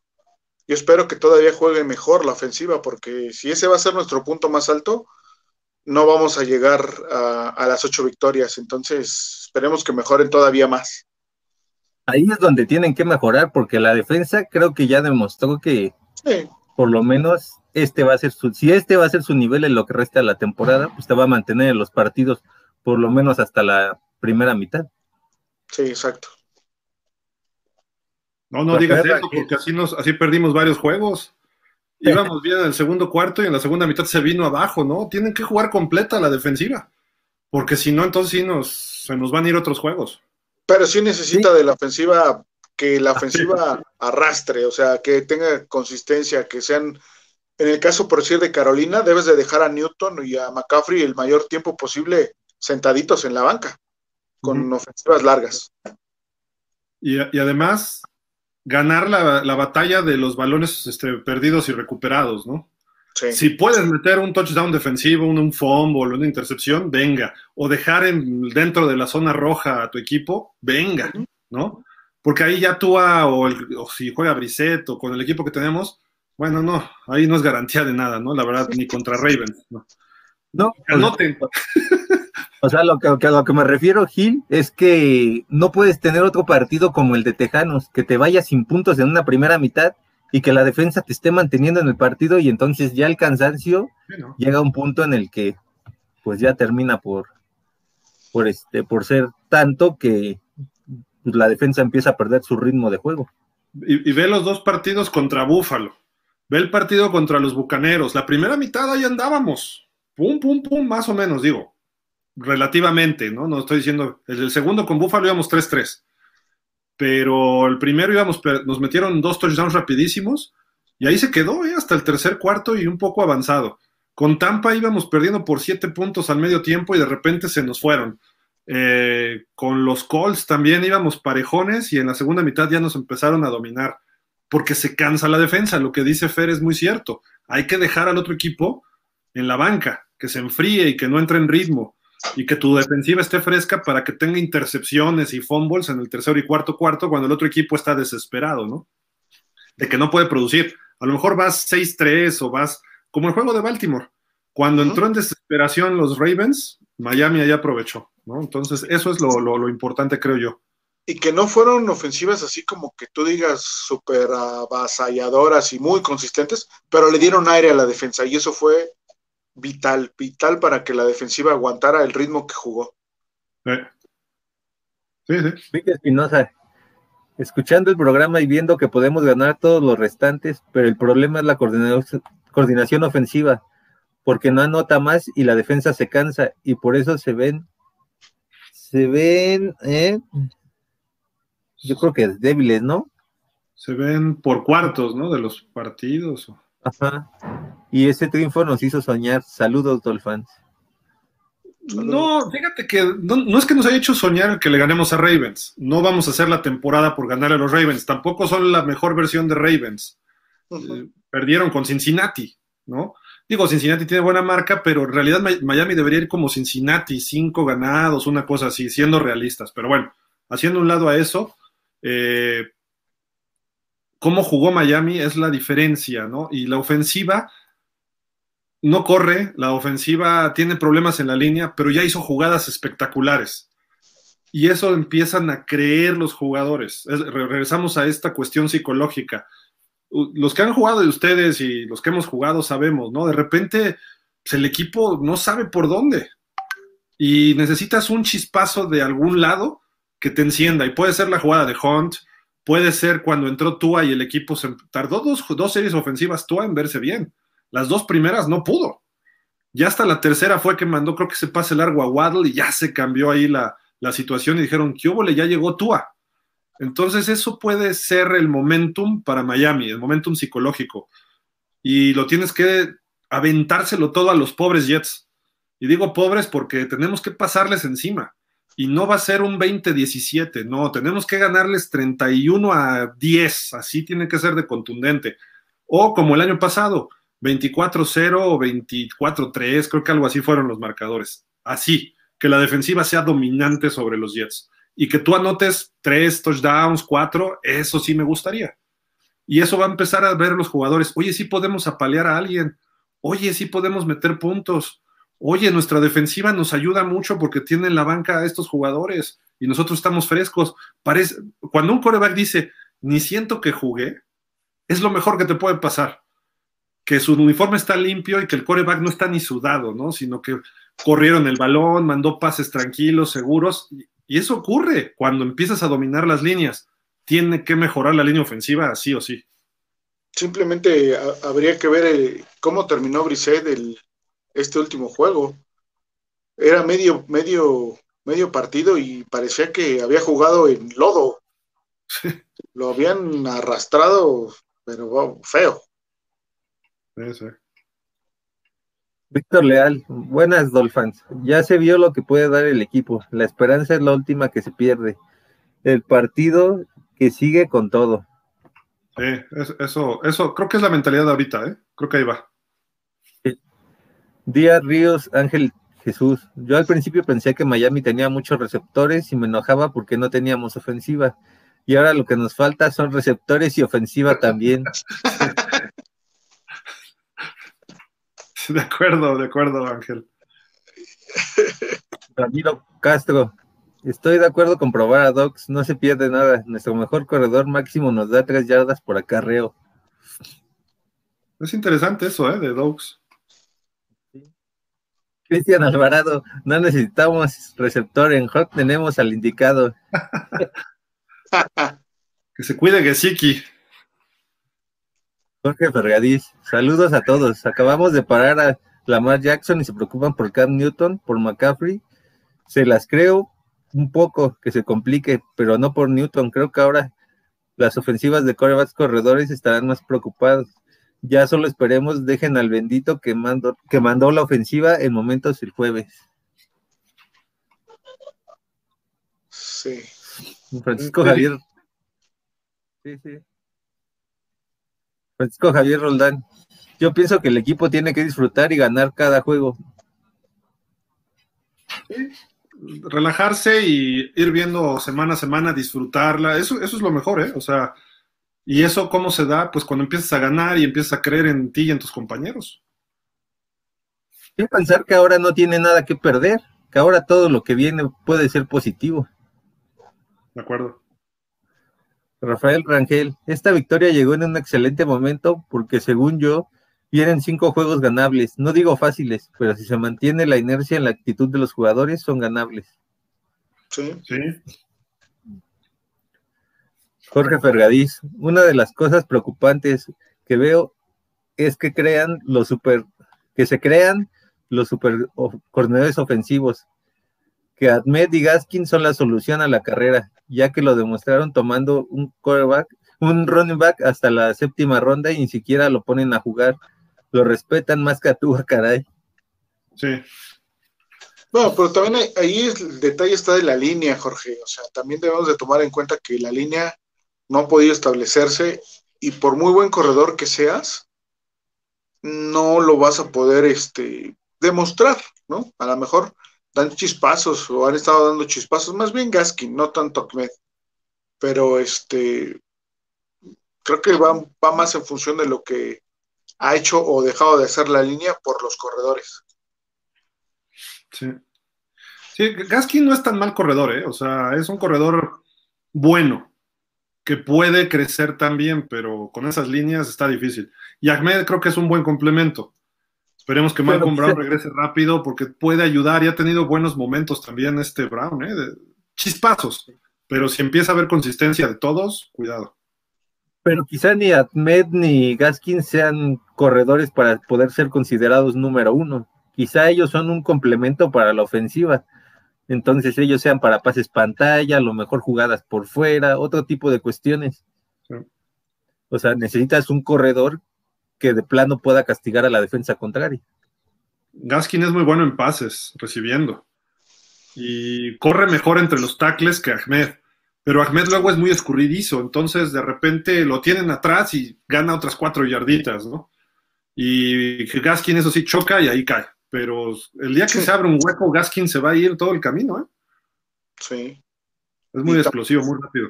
Tan bueno es que en el juego contra Tampa, fue líder receptor y fue líder corredor. Dijo, no generaron mucho, pero él fue el que sacó la cara por las dos unidades. Sí, sí. Díaz Ríos Ángel Jesús. Jake Dolegala, creo que estuvo un ratito con Green Bay. Ok. No, de, él, de, él, sí no, no sabía nada. Arrabal Chasno, yo creo que ni Tua ni Brissett tienen una buena comunicación con Flores a pesar de que íbamos ganando y pese a la euforia, no sé si vieron en una jugada que pidió tiempo Tua para modificar la jugada. Estaba solo Tua y Brisset. Flores se vio que estaba por lo menos un metro de distancia y no estaba realmente moviendo los hilos de su equipo. No la recuerdo esa, ¿eh? Sinceramente no, no la recuerdo. Sí, no, Pero sí, digo, no, no, ves, normalmente no ves a Flores este, involucrado en los tiempos fuera de la ofensiva. Realmente quien estaba ahí era este eh, Charlie Fryer. Y bueno, ahora pues hay que, hay que ver ahorita en este juego cómo, lo van a manejar. Oye, de Dolegala, llegó como jugador no reclutado en el 19 a Cincinnati. En el 20 estuvo con los Pats, pero nada más estuvo en el off-season y en escuadra de prácticas. Luego se fue a Green Bay en este, en este, año, también estuvo con los Pats un rato, luego se fue a Green Bay, también escuadra de prácticas y off-season. Con Nueva Inglaterra regresó, con los fue, fue y vino a Nueva Inglaterra y a Green Bay dos veces y llegó a Miami después, así de que pues ha estado en dos equipos que hay buen coacheo, entonces eso puede ayudar, ¿no? No sé, digo. Pero habrá que ver qué aprendió en estos dos años, ¿no? Este señor. O este chavo. No, ha estado nunca en el roster, eso también como que dices, mmm, bueno, Rodolfo Martínez Juárez. Sería como de risa que Miami, después de que tuvo la oportunidad de seleccionar a Matt Ryan, ahora sí lo trajera cuando en su momento muchos esperábamos que lo seleccionaran. Saludos. Así sí, como fue Drew Brees. Muy irónico sería. Drew Brees dos veces estuvo a punto de ser Dolphin y Ajá. no. Pensamos que iban a Rangel. los juegos, pero tampoco. Sí. Rafael Rangel, cerramos la temporada con dos huesos muy difíciles de roer. ¿Mm? ¿Quién? ¿Los Titanes y los Pats? Los Sí. Titanes y los Pats, pero pues a los Pats, creo que de los últimos 10, 12 juegos les has ganado 9 en Miami, ¿no? Algo así. Sí. Ajá. Maya- y es en Miami, 12 del día, o sea, las condiciones son favorables en ese sentido. Rodolfo Martínez Juárez, cierto que Vignogini no ha funcionado y tú va en un proceso y va mejorando, pero la selección de Phillips y sobre todo la de Holland han sido excelentes. Holland va en camino a ser un gran jugador. Sí. Sí, de acuerdo. Se le veía, se le veía. Y Waddle también por ahí. Sí, Waddle sí fue un acierto muy bueno, ¿eh? Me, me hizo que se me fuera el enojo por, por, la, este, por la ida de Minka Fitzpatrick. Eh, Holland. Holland. Sí, sí, Holland. Sí.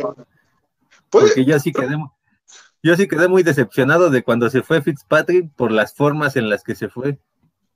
Sí, claro. ¿Y qué crees, Javi? Yo creo que puede ser mejor que Fitzpatrick. Ganando un sí, poco más tiene de más liderazgo. Sí, Tiene más. liderazgo y es capaz de modificar la defensa. sí. Se ve que le gira la rata bastante bien.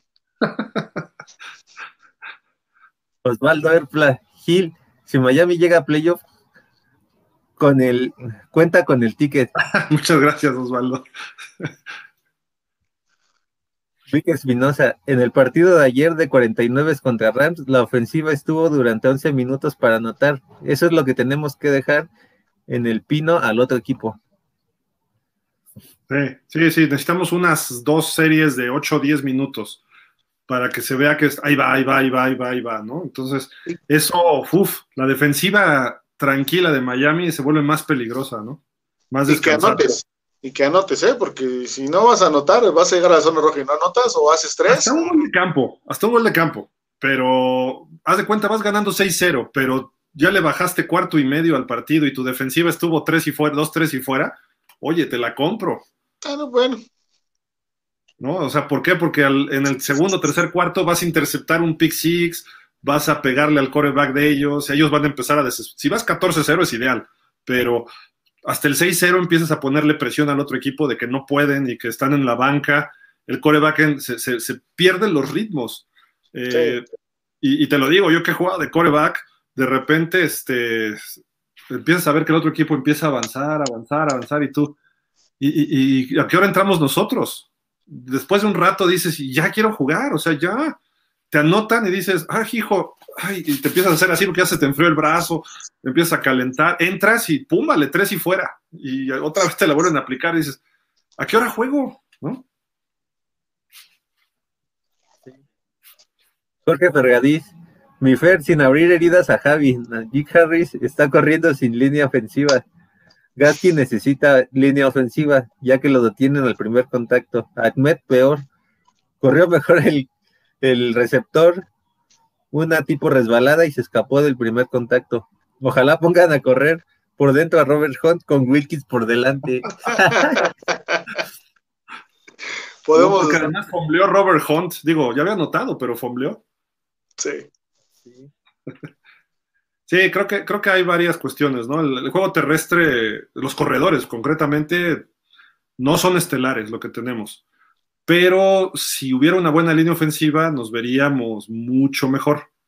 sí. Pero la línea es la que está fallando. Y después, si puedes traer tú algún eh, corredor como Najee Harris, como Travis Etienne, como, bueno, esta semana vamos a ver a uno que pudo haber sido de Miami, ¿no? Michael Carter se llama, que se fue a los Jets. Mm, sí, Sí, ¿verdad?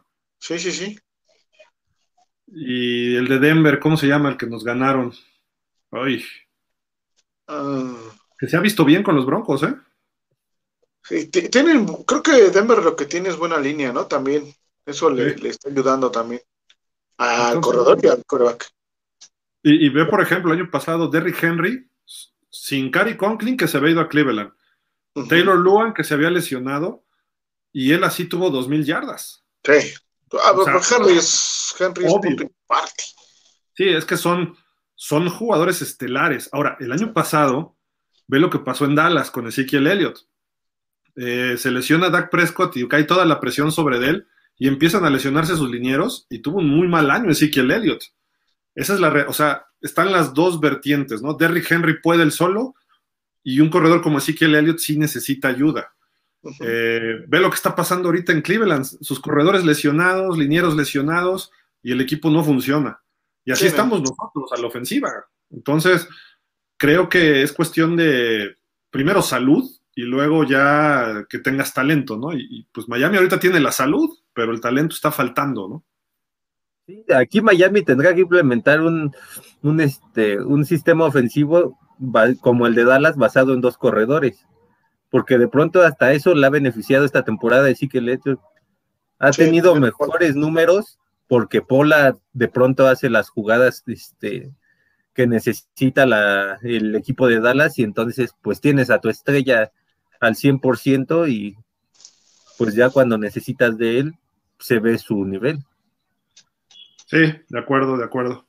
Pues oigan, pues ya, ya acabamos. Vamos a algún comentario final. Este, digo, nos vemos mañana a las ocho y media para el programa de franquicias, ya haciendo el previo del juego concreto contra los Jets que como dijeron, se debe ganar sí o sí. Y no solo este, sino el siguiente contra los Jets también. Y ya los dos intermedios, que es Carolina y Gigantes. Pero bueno, mañana ocho y media ya vamos a dar claves, apuntes más certeros. Vemos cómo va la lista de lesionados a mañana y aquí les, les platicaremos y también en pausa de los dos minutos esto. Pero eh, Javi, ¿algo más que quieras agregar? No, pues a esperar este que Miami saque el partido y y que no vaya a haber otro año 2000 o 2001 por ahí, porque ojalá y, y eso puede terminar la temporada de Miami este año. Ojalá y se ¿Por qué 2000 o 2001? No, no, no. De la remontada de, de los avioncitos. Ah, ya, ya, ya, ok. Entonces, ojalá y Miami se va contundente y, y siga en la pelea por un boleto de playoff como el año pasado, una blanqueada y otra en tres puntos a los Jets, eso tiene que ser. Mira lo que nos dice Jorge, y es bien cierto. Ya vieron a Ramondre Stevenson en los Pats, los Rats, hasta eso nos robaron. Pues no nos lo robaron, lo dejamos pasar. O sea, no, no, es que nadie nos haya ganado ningún jugador, ningún corredor este año. Tuvimos chance de llevarnos a los que quisiéramos con el pick de Jalen Phillips, que era el 18 19. Ahí era el corredor lo dejó pasar Miami, después quisieron regresar y luego dijeron, ah, en la segunda ronda me caen y se fueron todos, ¿no? Entonces, digo, eh, y Ramón Stevenson llegó después todavía a los Pats, si no mal recuerdo. Entonces, y Gary Dobbs, pues sí, yo, yo ya lo pondría a jugar, lo que dijo Javi también, ponlo a jugar, órale, a ver qué pasa, ¿no? ahorita es probar a todos los jugadores. Y si te empiezan a funcionar, los dejas. Ahora sí que como el pitcher, la mano caliente o el jugador de básquet, trae la mano caliente, dásela, dásela, dásela. Y ahorita si es Jalen Waddle, mándale pases. Y si es Gesicki, mándale pases. Y si está corriendo bien Gaskin, dásela. Eso es lo que tiene que hacer Miami el resto de la temporada, creo yo. Y a la defensiva igual, te funcionó el blitz de Holland, repítelo hasta que te lo detengan. Y si de repente es Holland por un lado, Jones por otro, los dos por el mismo lado, y echas para atrás a Wilkins, y echas para atrás a, Van Ginkel, y empiezas a moverles a los jugadores, síguele, síguele, síguele. Ya que el otro equipo diga, ah, mira, ya se qué hace, entonces vamos a compensarle. Bueno, te van a hacer daño, pero ya se estudió el ajuste también. Entonces, pues a jugarle con todo, ¿no? Eso es lo que tenemos que ver. Y nosotros disfrutar lo que queda de la temporada, ¿eh? Porque creo que va a ser divertido lo que va a presentar Miami el resto de la temporada, como hace dos años. Que no llegamos a playoff, pero se cerró muy bien y ya los partidos se veían distintos, ¿no? Pero bueno. Fer, ¿algo más? Pues agradecer primero que nada eh, a, todos los Dolphins que se conectan, gracias por seguirnos, por estar aquí escuchándonos, nos, nos este, retroalimentan sus, sus comentarios, obviamente, nos ayudan a hacer el programa más ágil. Y este, con relación al equipo, bueno, pues hay una canción que dice, de los nueve que tenía, ya solo me quedan cinco, y eso es en relación a nuestros receptores, ¿no? Yo espero que tanto Hollins como Wilson y vamos a incluir ahí a, a Durhan Smite, que ya, ya puso de tercer equipo a Shaheen. este, lo vuelvan a hacer bien. Eso va a ser muy importante para que la ofensiva camine, ¿no? Obviamente con todos los demás, pero en particular ellos, que no, que no sean intermitentes como, como lo han venido siendo. Y eso va a ayudar mucho a, esa unidad que está muy golpeada y le va a ayudar a Miami a, lograr una victoria.